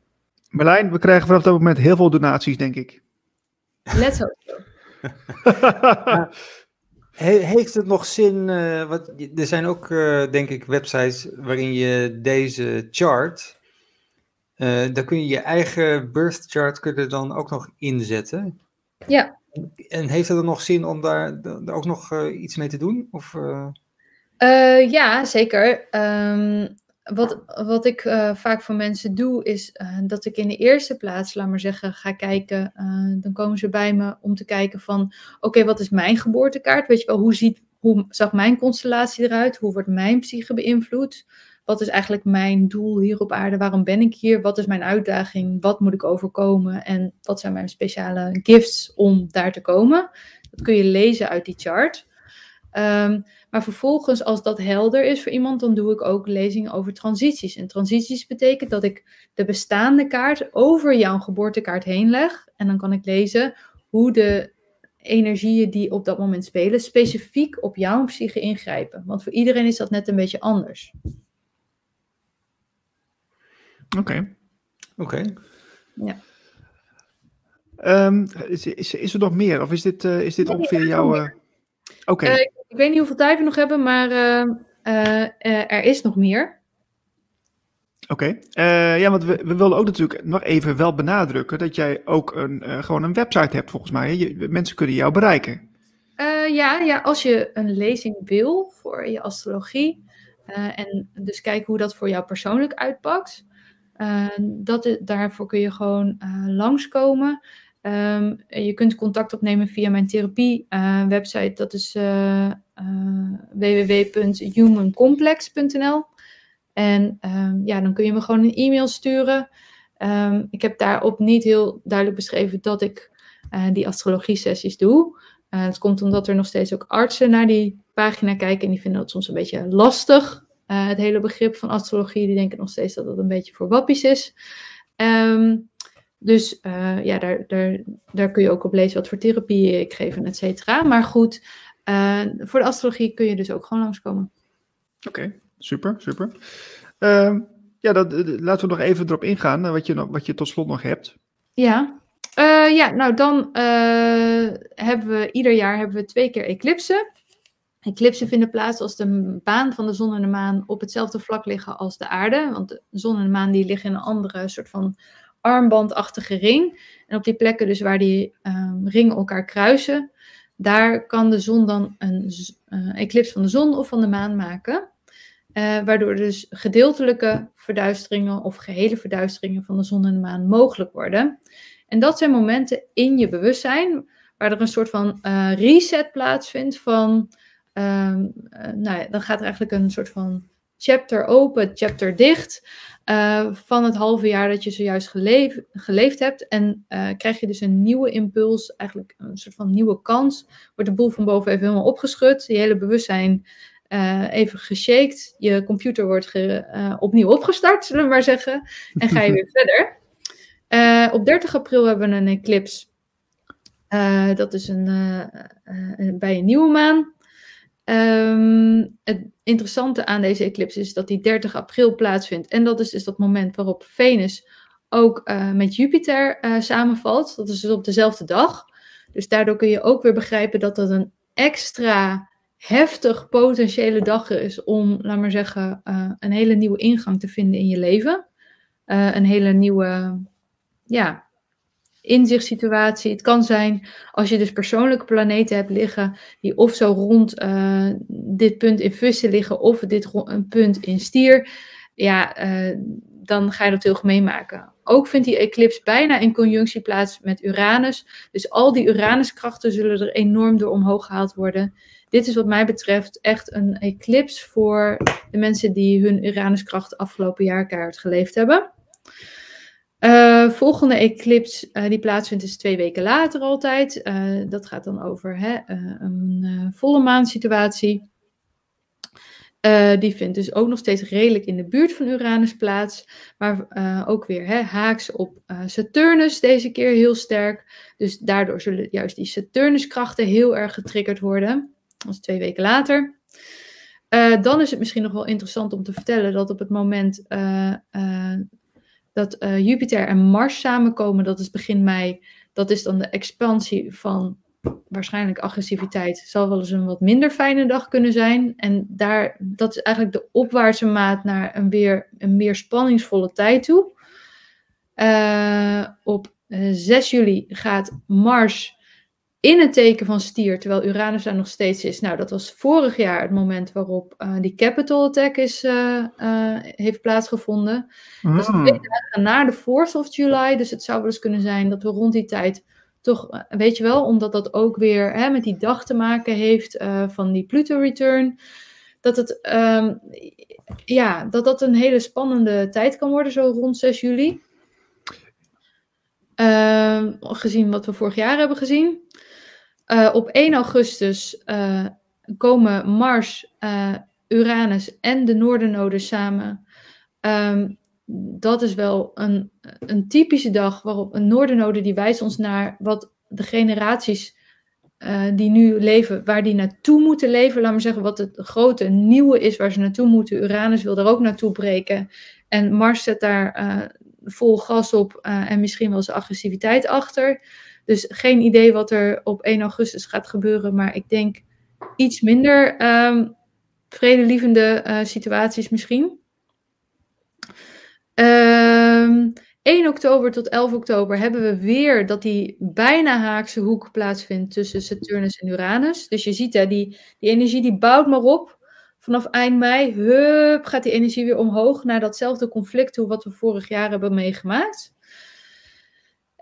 Dus dit is die laatste bol die je hier ziet, waar ik al eerder over vertelde. Dat je hier die laatste piek hebt en dan blijft die ook weg. Hè? Dus dat komt dan niet meer terug na oktober. En dan hebben we nog de 2 laatste eclipsen van het jaar. Dat is in 25 oktober, dan vindt een eclips plaats in conjunctie met Venus. Dat zal nog een redelijk, misschien nog een beetje naweeën hebben van die hele situatie met die Pluto-Venus-conjunctie. Dat daar een soort van reset in plaats kan vinden, dat je ergens weer helemaal vrij van kan worden. In je relatie, een soort van reset button. En de laatste eclipse die plaatsvindt, die is weer in een hele haakse hoek met Saturnus en ook in conjunctie met Uranus. Dus daar zal nog een keer als op het laatst weer die haaksheid tussen Saturnus en Uranus soort van herleefd geworden. En dat is op 8 november. Dus daarmee wil ik maar zeggen dat die energie die vorig jaar zo hoog was, dat die er dit jaar ook heel erg in zit. Maar dat we eigenlijk in het begin van het jaar, eigenlijk tot ongeveer eind april, in een soort van fase zitten waar we ons spiritueel kunnen opladen, voordat dit weer helemaal los gaat. Oké. Jongen. Nou, ik vond het wel weer heel erg interessant, Judith. Het zijn allemaal van die momenten waar je dan weer naartoe leeft. En ik ben heel benieuwd wat het ons gaat brengen. Ik vind het wel irritant dat ik mezelf niet goed kan zien nu. Misschien dat ik ga er even uit. Dus misschien is dat een idee, Marlijn? Nee, je moet even bij de camera-instellingen, moet je even een andere camera kiezen en dan deze weer. Dan ja, maar zelf. Ik heb maar eentje waar ik uit kan kiezen. Dus dat is... Op en dan weer aan. Werkt dat misschien? Nee, ik ga er even uit, denk ik. En dan kom ik zo terug. Is dat een idee? Ja, oké. Nou, het wacht is op Niels. Dus we raken eerst heel erg verlicht. Maar als we dan weer die heisa krijgen aan de andere kant van het jaar, dan gaan we daar natuurlijk wel anders mee om, lijkt mij ook. Dat mag je dus hopen, inderdaad. En dat is dus de kracht van de astrologie. Dat nu je weet dat dit weer gaat gebeuren, en je weet ook dat deze krachten archetypisch zijn en onvermijdelijk, dat dit spanningsveld er gewoon is, dat het niet volgend jaar rond, dat die griepperiode weer gaat beginnen, dat de overheid waarschijnlijk achterover gaat leunen en gaat zeggen, oh nee, dit jaar zullen we heel lief zijn, we zullen jullie niet opnieuw opsluiten. Dat kun je dus echt vergeten. Dat gaat de overheid dus gewoon weer doen. Dus hoe bereid je daarop voor, weet je wel? Hoe ga je daarmee om? Dan ben je dus realistisch bezig met, eigenlijk in dat eerste deel van het jaar, als je je kans pakt, zo van, oké, maar hoe ga ik mijn leven anders inrichten met de mensen om me heen, om werkelijk een ander, meer transpersoonlijke wereld neer te zetten? En wat betekent dat voor mij? En te mediteren, daar stil in te worden, te journalen, met mensen over te spreken. En op die manier dus jezelf sterker te maken. Want je weet toch wel dat het niet over is. Dit is een soort van ontwikkeling waar wij doorheen moeten. En de mensen die wakker zijn, hebben gewoon een grotere verantwoordelijkheid dan de andere mensen. Hè? Je kunt wel tegen mensen die niet wakker zijn zeggen van, oh, wat stom van jou. Maar dat is gewoon de plek van hun ontwikkeling. Dus ja, je hebt een leidersrol. Je bent belangrijk. Het is ook aan jou om te zeggen, wat ga ik eraan doen? En niet te gaan zitten afwachten en denken dat de overheid wel tot bezinning komt. Want wat corrupt is, dat moet afgebroken worden. Dat gaat niet uit zichzelf in de mand, weet je wel. Zitten we hier tot de 2024, 25 in? De grote... Wat er aan zit te komen over een paar jaar pas, dat is dat Saturnus en Neptunus samen gaan komen. En Neptunus is die spirituele kracht. En Saturnus is dus die kracht van de structuur van de overheid, et cetera. En in het verleden hebben we gezien dat de energie is wanneer totalitarisme eigenlijk verdwijnt zonder geweld. Bijvoorbeeld, dat was wanneer Stalin doodging. Dat was onder die energie. En de val van de muur was ook onder die energie. Dus daar werken we nu langzaam naartoe. Maar... wetende dat die val van de muur niet zomaar gebeurde. Dat kwam vanuit de kerken. Dat mensen verenigd waren met elkaar. Dat ze vredelievend naar die muur toe zijn gegaan. En dat dus dat het ontwikkelingsniveau van die mensen dus hoog genoeg was. Om dat op een manier te doen waar niet heel veel mensen bij dood gingen. En dat is eigenlijk de opgave waar wij nu een beetje voor staan. Van, er gaat dus iets gebeuren wat niet een muur is. Deze keer ziet het er anders uit. Maar hoe smelten wij die? Open... bottom up, weet je wel? Ja, ik ben even heel benieuwd, want als ik jouw verhaal begrijp, Saturnus is dan de planeet die staat voor die vaste structuren van de overheid, et cetera. Maar planeten die komen steeds in dezelfde baan weer terug. Dus die vertegenwoordiging van die vaststaande structuur, die blijft dus wel altijd. Dus hoe gaat het dan uit? Het is belangrijk, want Saturnus is ook jouw ruggengraat. Dus zou je willen dat ik die eruit snij? No, thank you. Maar hoe gaat die dan eruit zien als dat allemaal omvalt? Want dat blijft wel bestaan. Tuurlijk, en godzijdank, weet je wel. Ik zit niet te wachten op anarchie. Maar wat je eruit wil snijden uit de structuur zijn de corrupte componenten. Dus... Saturnus is de laatste planeet die nog zichtbaar was met het fysieke oog. Laten we zeggen, waar je geen kijker voor nodig had om die te zien. Dus Saturnus houdt zich bezig met alles wat echt is, wat reëel is in de stof, wat ik kan bewijzen. Daardoor is de wetenschap, wordt ook geleid door Saturnus, niks mis met wetenschap. Echte wetenschap, echte vernieuwing komt uit die Uranuskracht voor. Dat er iemand een inzicht heeft van, ik denk, weet je wat, is een hypothese. Ik denk toch dat er meer is dan dit. En dan begint hij te graven. Maar dat komt maar heel zelden voort uit het feit dat je iets in de stof al hebt gezien. Dat is vaak een diepere gnostieke drang die eigenlijk in mensen zit. Je zult ook heel veel goede wetenschappers horen zeggen dat ze stiekem in God geloven. Weet je wel, dat mogen ze dan niet zeggen, maar dat is wel zo. Dus begrijpende dat je alle lagere kwaliteiten die je hebt van je ego, dat je die gaat inzetten voor een hoger spiritueel doel, betekent dat het ego niet meer de kans krijgt om constant zijn eigen doelen na te streven en constant alleen maar aan een soort van zelfbevestiging, zelfbescherming, zelfgrandioosmaking, dat het doel is van het leven.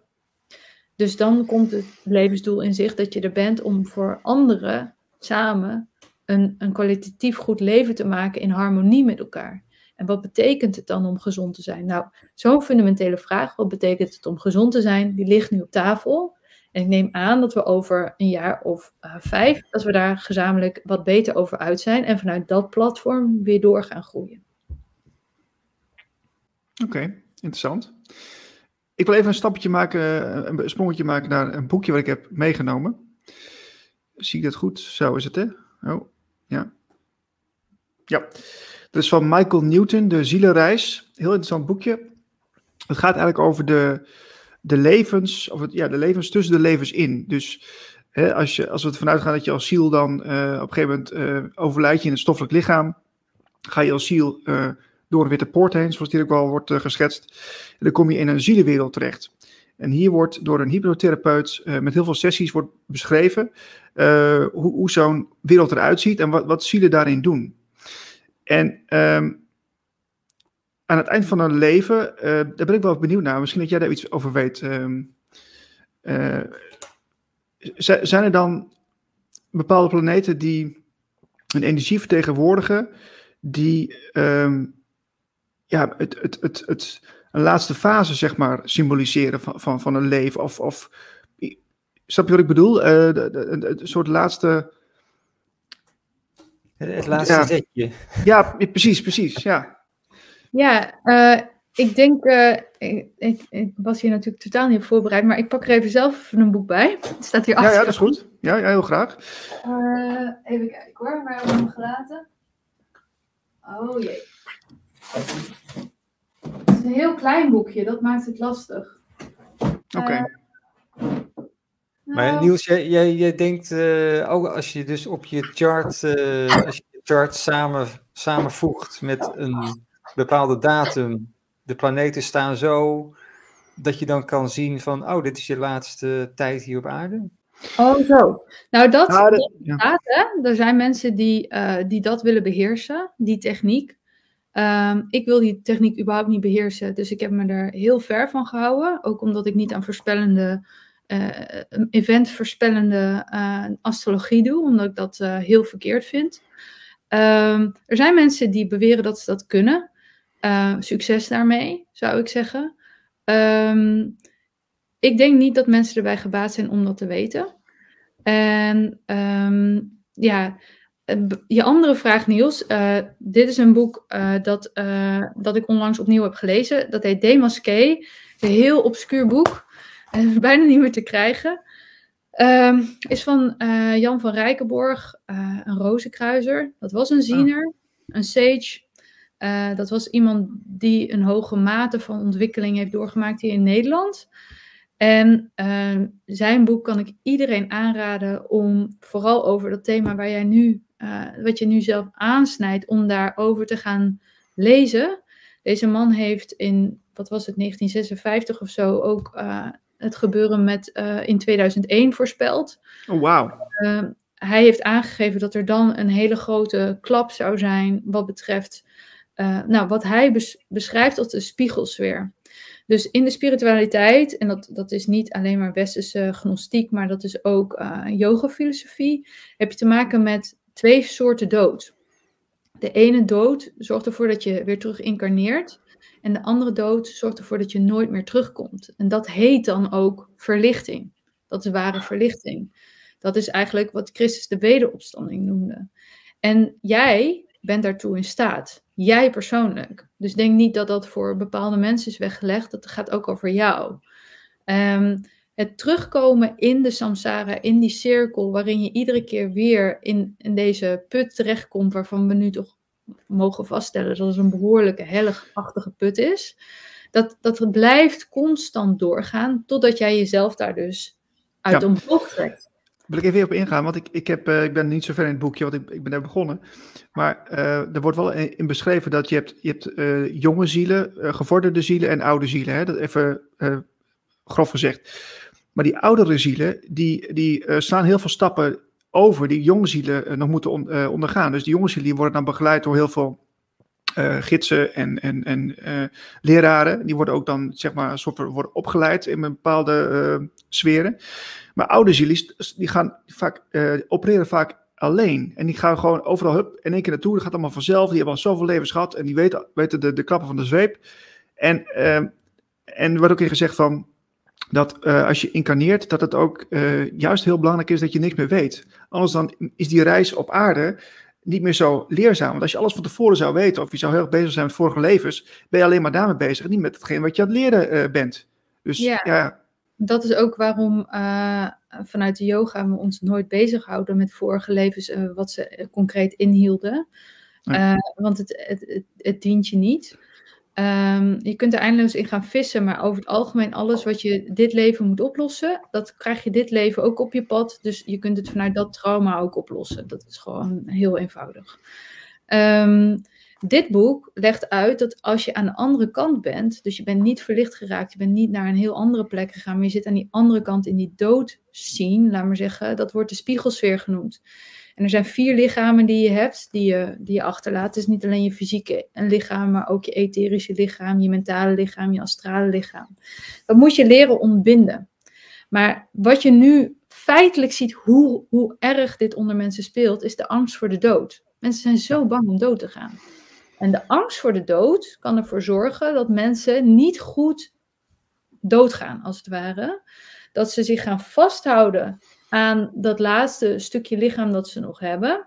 En wat ze dan doen is ze gaan als een soort van vampiers eten van de etherische energie van de mensen die hetzelfde geloven als het geloofssysteem waar zij uitkwamen. Dus je hebt bijvoorbeeld een hele spiegelsfeer vol met energie van de katholieke kerk. Maar het hoeft niet eens een spiritueel geloof te zijn. Het kan ook zijn dat je heel erg gelooft in de wetenschap en dat daar een bepaald soort iets in zit waar jij heel erg in gelooft. Dan ga je via de levende energie van de mensen die er nu zijn, kun je aanhaken en kun je als het ware hun etherenergie blijven eten. En die mensen die weigeren dus volledig leeg te worden en een nieuwe cyclus aan te gaan, omdat ze zo bang zijn voor de dood. Ja, Maarten Overziel heeft er een heel mooi boekje over geschreven. Die beschrijft het ook wel, dat de zielen dan eigenlijk in die overgangswereld verstrikt raken. En vaak heeft het ook te maken met dat ze heel erg verknocht zijn aan materialisme. Dus aan de wereld die ze achterlaten en aan de spulletjes die ze hadden en zo. En nou goed, dat wordt dan ook beschreven. Maar dat is wel inderdaad eigenlijk een trauma, zeg maar. Dat klopt. Die energie, ik zou willen dat dit een soort van sprookje was of zo, maar de therapievorm waarin ik ben opgeleid, interne familiesystemen, die heeft, laat maar zeggen, ergens achter heel veel deuren, laat maar zeggen, ook een opleiding en een training die aangeeft dat die energieën, die dus vampierachtig op mensen werken, dat die dus worden waargenomen in therapiesessies en dus worden losgemaakt. Ik heb het zelf ook meegemaakt. Ik weet echt dat het er is. En feitelijk, wat je nu op aarde ziet gebeuren, en de maffe manier waarop mensen beslissingen nemen op dit moment, wordt voor het grootste gedeelte aangestuurd vanuit die spiegelsfeer. Dus je kunt wel ook wel denken dat die mensen, dat je die zomaar nog even kan beïnvloeden, maar die worden van binnenuit, die zijn zo gegrepen, zo gegijzeld, dat je, Die moeten zelf zien dat ze een probleem hebben en therapie krijgen. Willen ze daar helemaal uitkomen? En dat gebeurt niet zo makkelijk. Want die mensen die kunnen letterlijk bepaalde dingen niet meer waarnemen door het feit dat ze gegijzeld zijn. Wanneer kunnen dit soort dingen bij uitstek goed gebeuren? Dat gebeurt bij uitstek heel goed tijdens traumatische ervaringen zoals verkrachting. Dus je hebt die hele zieke groep mensen ook, hè, die in dat satanisch ritueel kindermisbruik zit. Als je alleen al jezelf afvraagt van hoe kan een mens zich daartoe zetten, hè, om zo met kinderen om te gaan? Wat is er dan met je aan de hand? Ja. Nou, dat is er dus met je aan de hand. Want dat is ook iets wat van generatie op generatie wordt doorgegeven, waar een heel satanisch wereldbeeld bij hangt. En die energie, die hangen daaraan. En ja, dat losmaken van mensen uit die omgevingen. Je moet je voorstellen dat die kinderen die verkracht worden ook voor een deel daarmee besmet worden. Dus om die te helpen, dat is gewoon een heel werk. Maar het kan wel. Je kunt er weer vrij van worden. Het is, maar die krachten die werken dus vanuit die spiegelsfeer op je in.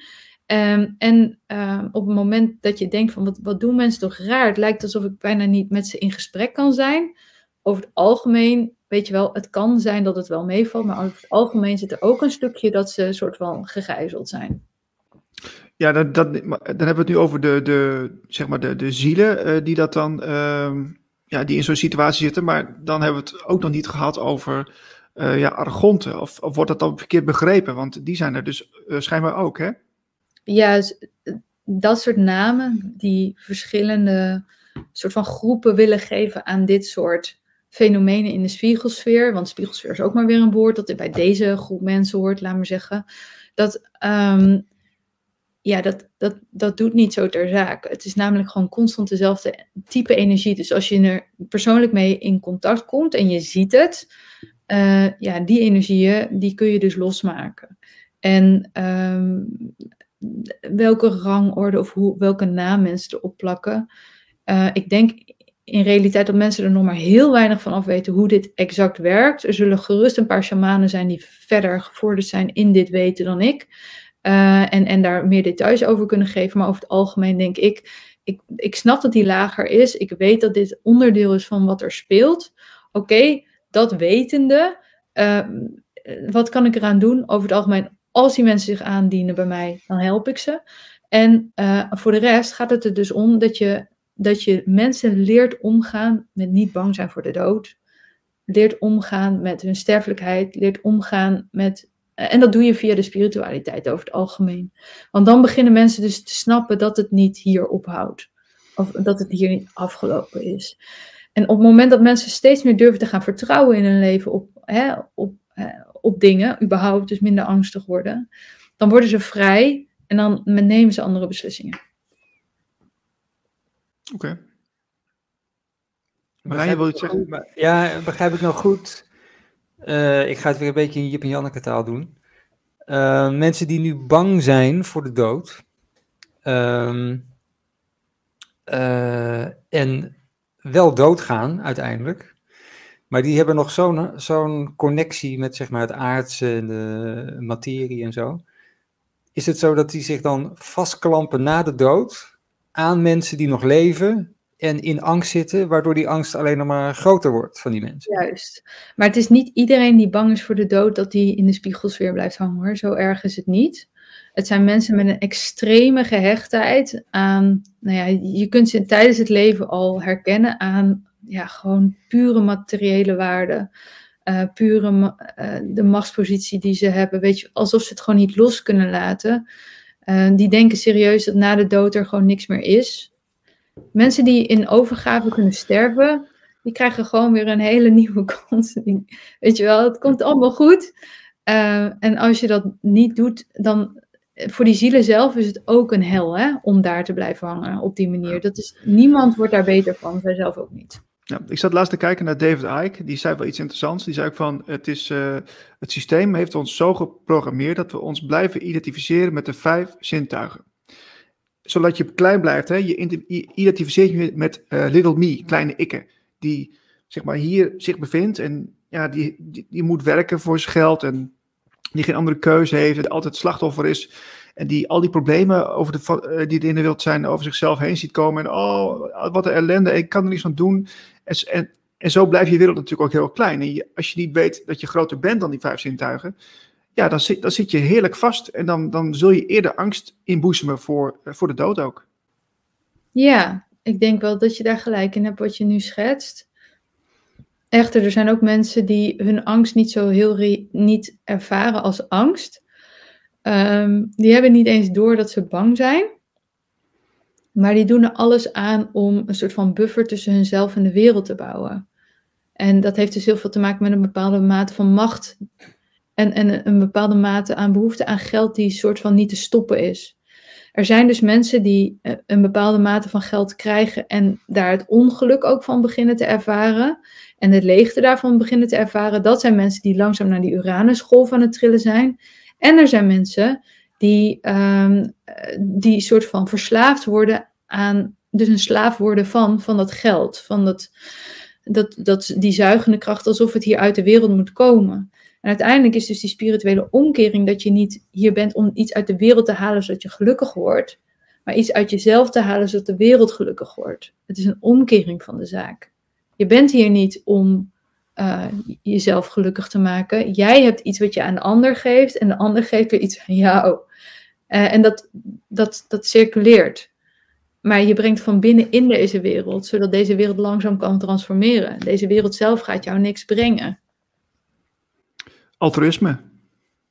Ja, ik geloof dat het die Desmond Tutu was die dat voorbeeld heeft gegeven van dat mensen doodgingen en dan in de hel kwamen. En dat er stond een hele lange tafel met heerlijk voedsel. En er waren hele lange lepels waardoor mensen zichzelf probeerden te voeren, maar ze kregen het niet in hun mond. Veel iedere keer, dat kregen ze er niet in. En toen werd hij meegenomen naar de hemel. En toen stond er aan tafel met heerlijk voedsel, met mensen met heel lange lepels die elkaar aan het voeren waren.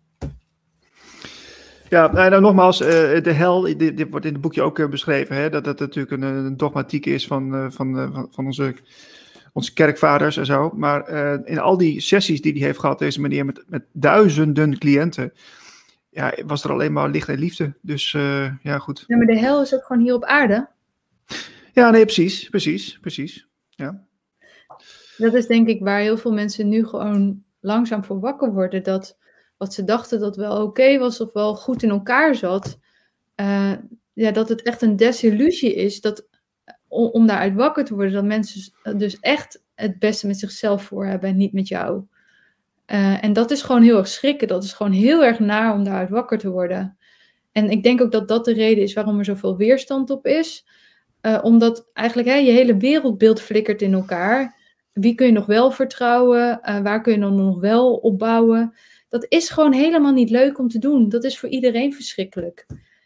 Maar ja, het is beter om het door te hebben en de volgende stap te maken, dan je oogkleppen op te zetten en eigenlijk in wat eigenlijk helemaal niet leuk is, maar vast te blijven zitten. Ja. Zo is het. Jij wilde wat zeggen, Marlijn, denk ik, of niet? Ik wilde even iets... Even kijken of dat lukt, hoor. Je bent bezig met iets? Ik ben bezig met iets. Nou, met onze vorige aflevering, want daar zit iets leuks in. Waar ik niet helemaal uitkom wat het nou precies is.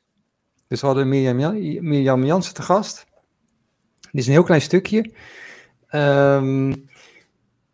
Ze heeft het over mensen zonder intuïtie. En dan komt er een heel gek geluidje. Dus hij staat nu op 20:31. Het geluidje is ongeveer zo 21 minuten en 5 seconden. Kijken of jullie het kunnen horen en of het opvalt en of jullie er iets in horen. Ja. Dan kom je dus een beetje in de hoek van de conspiracies. Maar ik heb het live meegemaakt. Dus ik heb het gezien, ik heb het ervaren. Er zijn mensen die zo overgenomen zijn door andere energieën of entiteiten, dat ze niet meer mens zijn. En jullie zijn ook natuurlijk vertrouwd met alle andere soorten van entiteiten die op deze wereld ook een rol spelen, zeker op dit moment. Die zeker op de... Nou, laat ik dat even buiten beschouwd laten. Maar het stapsgewijs erkennen van wat er bestaat... Nou, dat was hem. Maar je hoort hier iets... Ja. Ik ga nog één keer... die zeker op de... Nou, laat ik dat even buitengesloten laten. Maar het stapsgewijs erkennen. Nou ja. Er zit dus een heel raar... Ja. Het lijkt net een stemmetje. En je ziet dit wel eens vaker met channelers op YouTube en zo. Die hebben dat ook wel eens. Er komt er opeens zo'n iets doorheen. En ik kon niet achterhalen wat dit nou was. Want het waren, wij waren het niet, zij was het niet. Het kwam ergens anders vandaan. Maar als iemand weet wat hier gezegd wordt... Dan... Stuur het even op naar info@radiogletscher.nl. Ja, interessant. Nou, ik weet wel dat als ik bijvoorbeeld therapiesessies doe via Zoom met mensen... en ik kom bij een stuk... of een deel van hun psychologie waar dus zwaardere energieën huizen en het heel gevoelig begint te worden, dat Zoom opbreekt en dat ik dan de verbinding verlies. Dus vaak als ik met Zoom aan het bellen ben met cliënten, dan bel ik ze zelfs ook met de telefoon, zodat als het beeld en het geluid vastloopt, dat ik de telefoonverbinding nog heb, want daar lijkt het niet zoveel invloed op te hebben. Zodat die mensen, dat ik ze in ieder geval kan horen terwijl het beeld nog vastloopt, weet je wel. Zodat op het ergste moment ik ze niet alleen kan laten. Maar er zijn dus van die dingen, ik heb ook juist met hele hoge energie heb ik dus meegemaakt. Want ik denk dus dat het in feite is. Het zijn niet de lage energieën die inbreken. Het is dus dat het licht ergens zo dichtbij komt, dat er iets uit het systeem gaat, dat er een storing of wat dan ook ontstaat. En je hoeft er dus niet bang voor te zijn wat je ziet. Het is juist het licht dat waarschijnlijk op dat moment bij iets komt wat donker is. En dat die energie iets dissipate of wat dan ook. Over het algemeen gebeurt het niet als je gewoon helemaal in de donkere energie gaat zitten. Als je gaat klagen of zo op Zoom, dan doet Zoom het gewoon. Grappig. Ja. Ja, goed. Wat ik ook wel merk is, als je heel goed... Tenminste, ik woon natuurlijk in een stad, dus dan heb je meer last van straling en zo. Als ik overdag thuis zit en ik zit gewoon stil, dan kan ik soms ook gewoon echt die frequenties gewoon horen. Dat is echt gewoon bizar.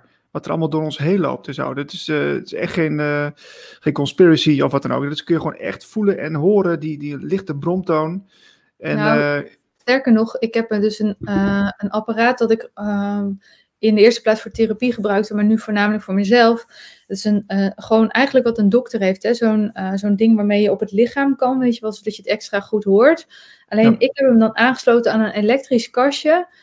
Met oordopjes, zodat wat ik zelf doe is ik mediteer in mijn lichaam op specifieke plekken om ze open te maken. En op het moment dat ik daar dus bovenop zit, dan begint mijn lichaam helemaal met mij te praten en ik kan helemaal horen wanneer ik het heb opengemaakt en et cetera. En dat kastje is echt goud.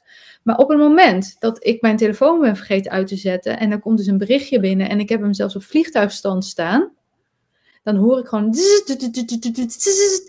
En dan hoor ik gewoon hoe het wordt uitgezonden. Ik kan het gewoon horen. En dan weet ik gewoon, dit is er dus de hele fucking tijd. Worden hier berichtjes heen en terug gestuurd. Dus ik voel gewoon waarschijnlijk de hele tijd. Het is overduidelijk dat het de hele tijd is. Ja, ja, en wat krijg je dan? Ontzettend veel, ja, je zou zeggen, gaten in je aura. Waardoor je dus meer ontvankelijk wordt voor negativiteit, zou je zeggen. Of is het te makkelijk? Dat stinkt te makkelijk. Ik denk wel dat als je naast zo'n toren woont en er wordt de hele tijd echt heel hard in je gebrand, dan wordt het waarschijnlijk bijvoorbeeld een yogajuffrouw waar ik les gaf in haar studio. Zij heeft keelkanker gehad. Ze was echt super gezond, leeft echt op de graad, weet je wel. Is er zo'n toren naast haar huis gebouwd. Heeft ze keelkanker gekregen in de buurt. Ik weet niet hoeveel mensen opeens kanker hadden. Dus ik denk wel dat als je dicht bij zo'n uitzendtoren woont, dat het wel eigenlijk wel aangetoond is, ja, daar word je echt ziek van. Maar ik heb dus het gevoel dat je ook moet oppassen om te denken dat je spiritualiteit te veel beheerst wordt door materiële dingen. Het is gedeeltelijk waar. Maar al dat soort dingen uiteindelijk echt het hoogste licht, niks kan dat aanraken, weet je wel. Je hoeft nooit bang te zijn dat ze je spiritualiteit kunnen afpakken. Ze proberen het te dempen op allerlei manieren. Nou, succes daarmee. Want op het moment dus dat je er doorheen bent, dat je door die laag van die illusie heen bent, dan it adds up, weet je wel. Die kracht die wordt alleen maar sterker. Dus ik zou niet te veel gaan zitten in het denken dat de materie... Kijk, als jij een verlichte meester bent, dan kun je gerust alcohol drinken zonder dat het op wat voor manier dan ook invloed op je heeft. Ben jij een novice en je bent net bezig met je spirituele pad? Nee, natuurlijk ga je geen alcohol drinken, want dat haalt je constant uit een goede vibe. Dus het zijn allemaal van die simpele dingen. Natuurlijk, als mensen al heel erg dichtgetikt zitten en ze krijgen ook nog die lagen over zich heen, natuurlijk raken mensen steeds verwarder. Of course, maar... ik denk eigenlijk dat hetgene waar we het meeste last van hebben, dat is niet de telefoonuitstraling, dat is niet de G5, dat is de liefdesuitstraling van de mensen om ons heen. Dus op het moment dat jij thuis gaat zitten mediteren met een groep mensen, dan doe jij zoveel meer dan jij weet. Ja? Dus maak je geen zorgen over de zendmast, wees zelf een zendmast, het komt goed. Oké, dat is duidelijk, helemaal goed. Is de truc wat Juno Burger, die heeft een soort, ja, het is niet echt een truc, maar het is een soort training dat je, wat Niels ook zegt, dat je alles om je heen, alle energieën door je heen laat gaan, zonder dat je ergens aan blijft plakken, zeg maar. Is dat nou de ultieme truc? Nee, denk het niet. Het is wel een oefening en ik weet dat Eckhart Tolle ook een meditatie heeft van de oppervlakte van de zee. En dan zak je naar de diepte van de zee. En dat het oppervlakje niet meer raakt. Maar ware spiritualiteit gaat niet over alleen maar pure onthechting. Maar uiteindelijk over hele diepe mensenliefde. Waarin je zeer betrokken bent met alles wat er om je heen gebeurt. Je alles ook wilt voelen. En in het diepst van je hart wilt toelaten. En vanuit die geraaktheid er voor iedereen wilt zijn. Ja. Zetten we op een tegeltje. Ja, nou, inderdaad. Super. Ja. Ja, Marlijn, we hebben nog 8 minuutjes. Heb jij nog iets wat je nog even wil bespreken? Of moeten we nog even iets zeggen? Want we vergeten altijd één ding. Dat is namelijk het doneren. Dat mensen kunnen doneren. Is dat misschien even leuk om te vertellen? Vertel maar. Nou, als mensen dit een leuk programma vinden. Of in ieder geval... leuke klootzak.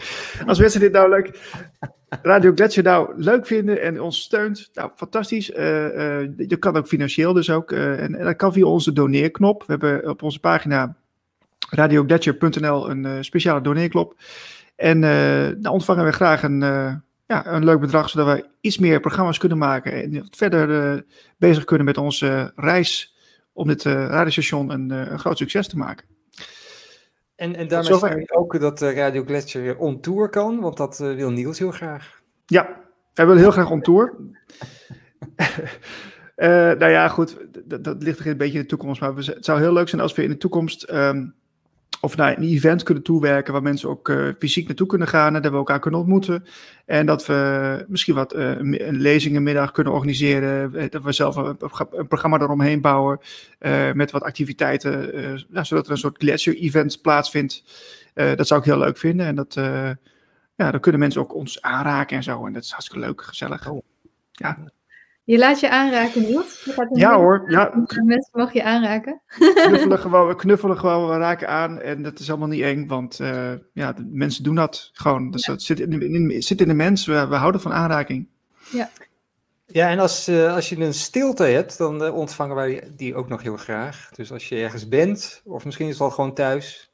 Maar als je een mooie stilte hebt, je denkt ik neem hem even op, je hebt op de microfoon of op de telefoon. Zet hem ergens neer op YouTube of Soundcloud. En dan stuur ons de link. En dan zenden wij het weer uit. Dus dat kan 30 seconden zijn. Het kan 5 minuten zijn. Als het een mooie stilte is, dan stuur hem op. Ja, trouwens, Judith. Wat is voor jou een ultiem stilte moment of van de dag? Daar ben ik wel benieuwd naar. Nou, ik zou willen dat ik meer tijd zou genereren om... dat ik die concentratie zou opzoeken. Voor mij is stilte eigenlijk het stillen van de naar buiten gerichte interesses.